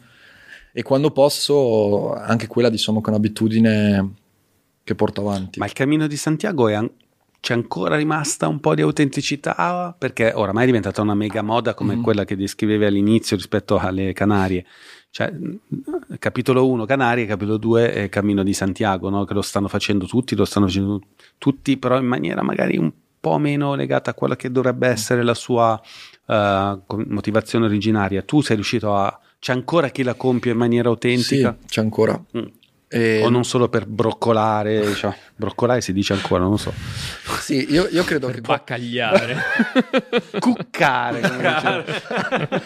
Beh, effettivamente storie di questo tipo se ne, ne ho Eh. sentite spesso, e- ma ad ogni modo, no? a prescindere da quelle che sono le motivazioni che poi spingono la persona a farlo, c'è una cosa che è tangibile e che e forse esiste ed esisterà sempre, che è l'energia, cioè il luogo, il fatto che il cammino di Santiago è un cammino iniziatico, è un pellegrinaggio che esiste da secoli, da millenni, e tu immaginati per così tanto tempo persone che percorrono quelle vie, che quindi quando tu cammini, alla fine anche quella, non una pratica meditativa, rilasci, hai modo di osservarti, di riflettere, di, di ascoltarti, di lasciare andare anche. Quindi tu immaginati anche che effetto, che effetto bolla che si è creato in termini proprio di energia. Infatti lì, ha- ora, una cosa che io ho vissuto in prima persona, tante altre persone che ho conosciuto hanno vissuto è proprio la magia, ma la magia in termini proprio, hai presente le famose sincronicità che in realtà sono presenti anche qui a Milano in mezzo al traffico, solo che cosa succede? Non le, vi- non le vediamo perché siamo più distratti e non abbiamo quell'apertura che questo tipo di esperienza ci offre. Lì questa cosa è, am- è chiaramente amplificata a un livello incredibile, quindi in termini di situazioni particolari, di incontri assurdi che uno può fare, di, di vedere una persona e poi reincontrarla in quel luogo a quell'ora quando pensavi di non, non vederla più, cioè succedono veramente tante cose importanti, quindi se è vero che da un lato è diventata un, un- un viaggio anche molto mainstream, molto commerciale, è anche vero che comunque poi se uno parte con un intento veramente anche di ricerca, di godersi semplicemente l'esperienza, e può restare piacevolmente colpito. Io l'ultima volta l'ho fatto nel 2022 la- ad autunno. Ci sono diverse vie, io feci il cammino del nord, quindi quello che percorre la costa dai Paesi Baschi fino tutta la costa nord della Spagna, fino poi a scendere in Galizia e Santiago. E ho visto, ho visto, ho- non, non ho visto insomma questo pienone di gente, perché comunque c'è da dire che anche ogni, ogni percorso, ogni via è diversa. Tipicamente adesso il, cammino francese, che è quello più conosciuto, quando tu chiedi a una persona ha fatto il cammino di Santiago, di solito sta parlando del cammino, quello classico, quindi sempre nord della Spagna, che parte dai Pirenei e poi che percorre il nord e arriva fino a destinazione. Quella è la via più battuta e quella è la via che si è anche riempita di strutture, di eh, gente che ti prova a vendere cose.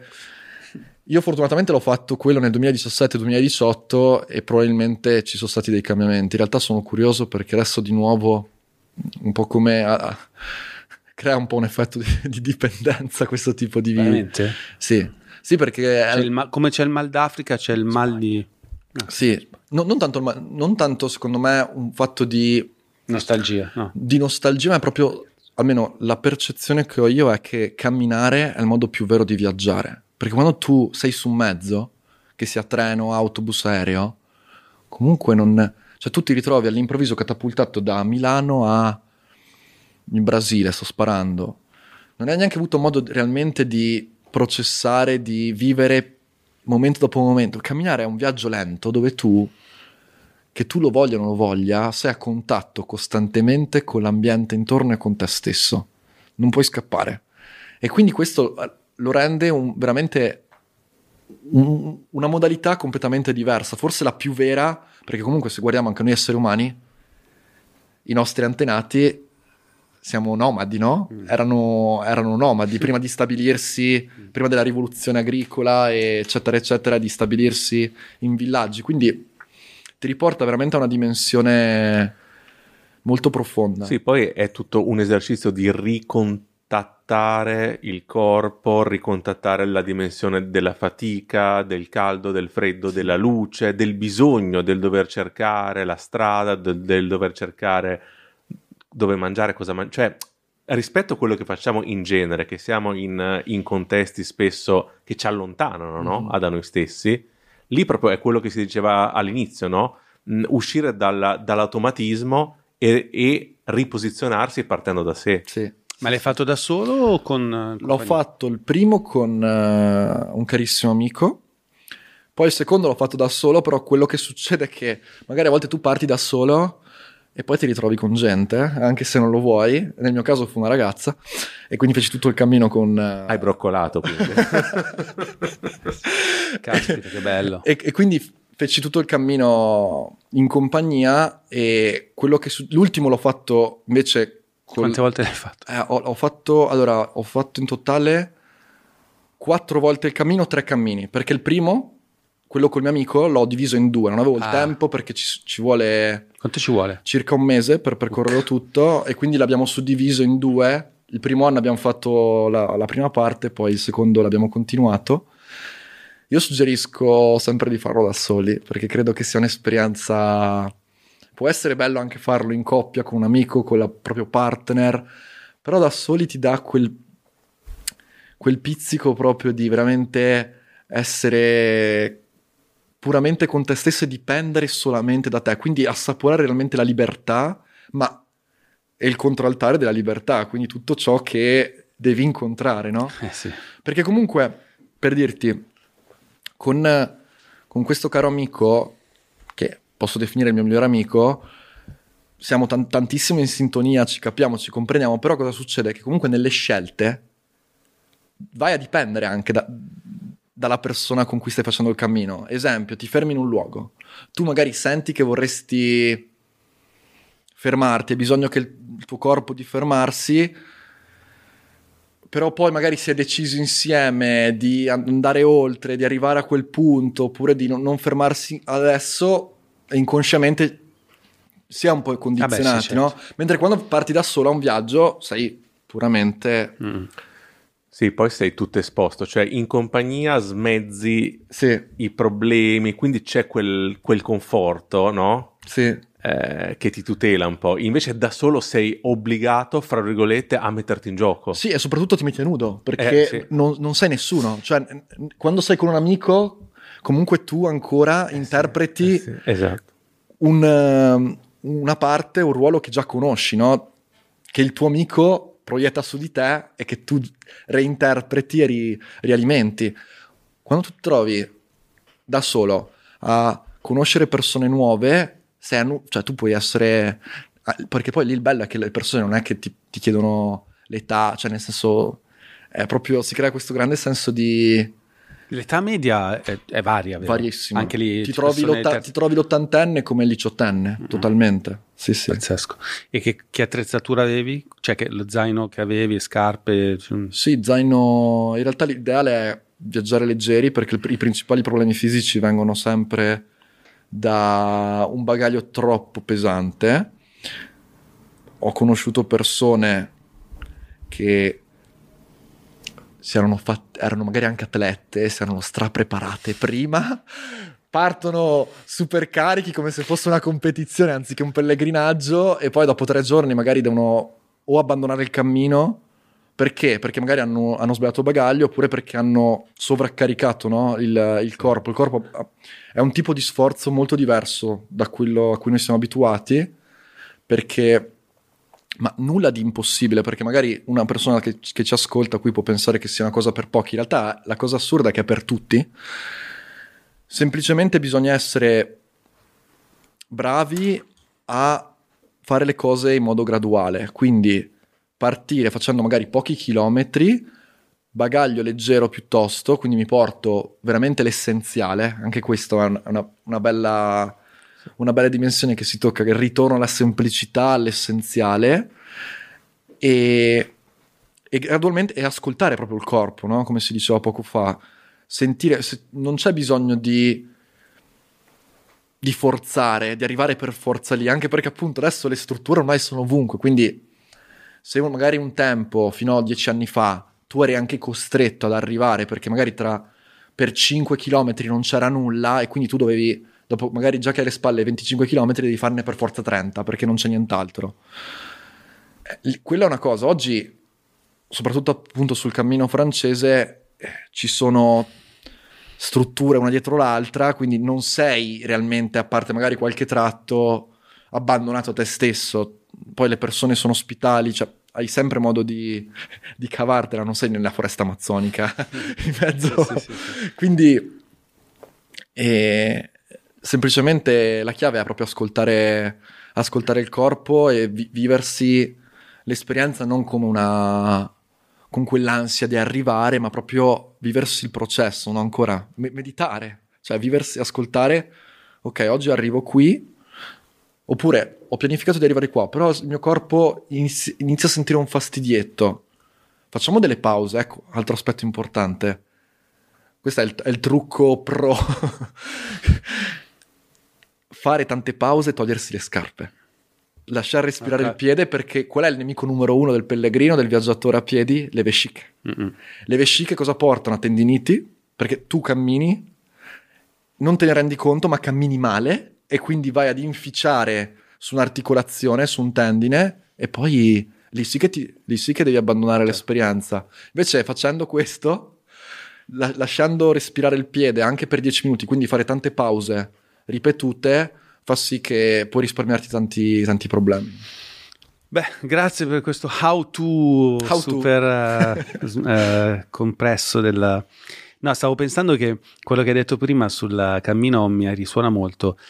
Mi è piaciuto molto il fatto che uno può dire sì, è vero, è sputtanatissimo, è pieno di gente che ci va solo per motivi legati ai social media o appunto come avevo detto prima fare nuove amicizie, per trovare la- il fidanzato o la fidanzata o un'avventura, ma poi quando ci sei dentro lo senti che qualche energia si muove là dentro, che è diversa da quelle che hai Sì. qua a casa. Mi ricorda molto eh, questa esperienza che noi facciamo periodicamente con Money Surfers, andiamo nel, sull'isola di Bali in Indonesia e portiamo sempre, ogni volta, tutti in questo tempio che si chiama eh, Pura Tirta in Pool, che è questo tempio con queste eh, fontane enormi che sgorgano da queste statue bellissime, perché c'è una sorgente sacra ovviamente per i balinesi e spesso sicuramente ci approcciamo a questo tempio ci sono le persone un po' più gogliardi che sai che nella compagnia dei corsisti c'è sempre quello che fa lo spiritosino ah sì adesso andiamo a farci una bella doccia andiamo là sotto ah devo portare il sapone ah.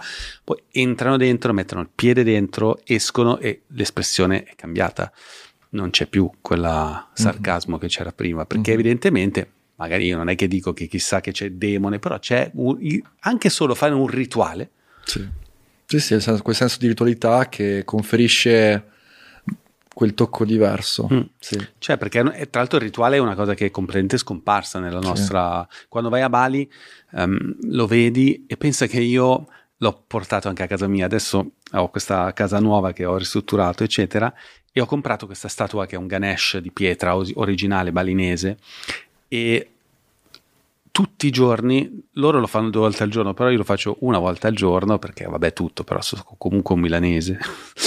e porto una, um, un dischettino di, di, un piattino con dentro del riso e accendo una, un, un incenso alla statua, ma non sono induista.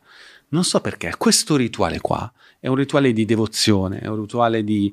Mm, appunto di, di, di, di, appunto di, di, di pro, come si dice, proprio di prostrarsi a qualcosa di più grande di me che aiuta il mio ego a ridimensionarmi, a capire che io non sono eh, il padrone, il leader di me stesso, come spesso ci dicono alcuni motivatori.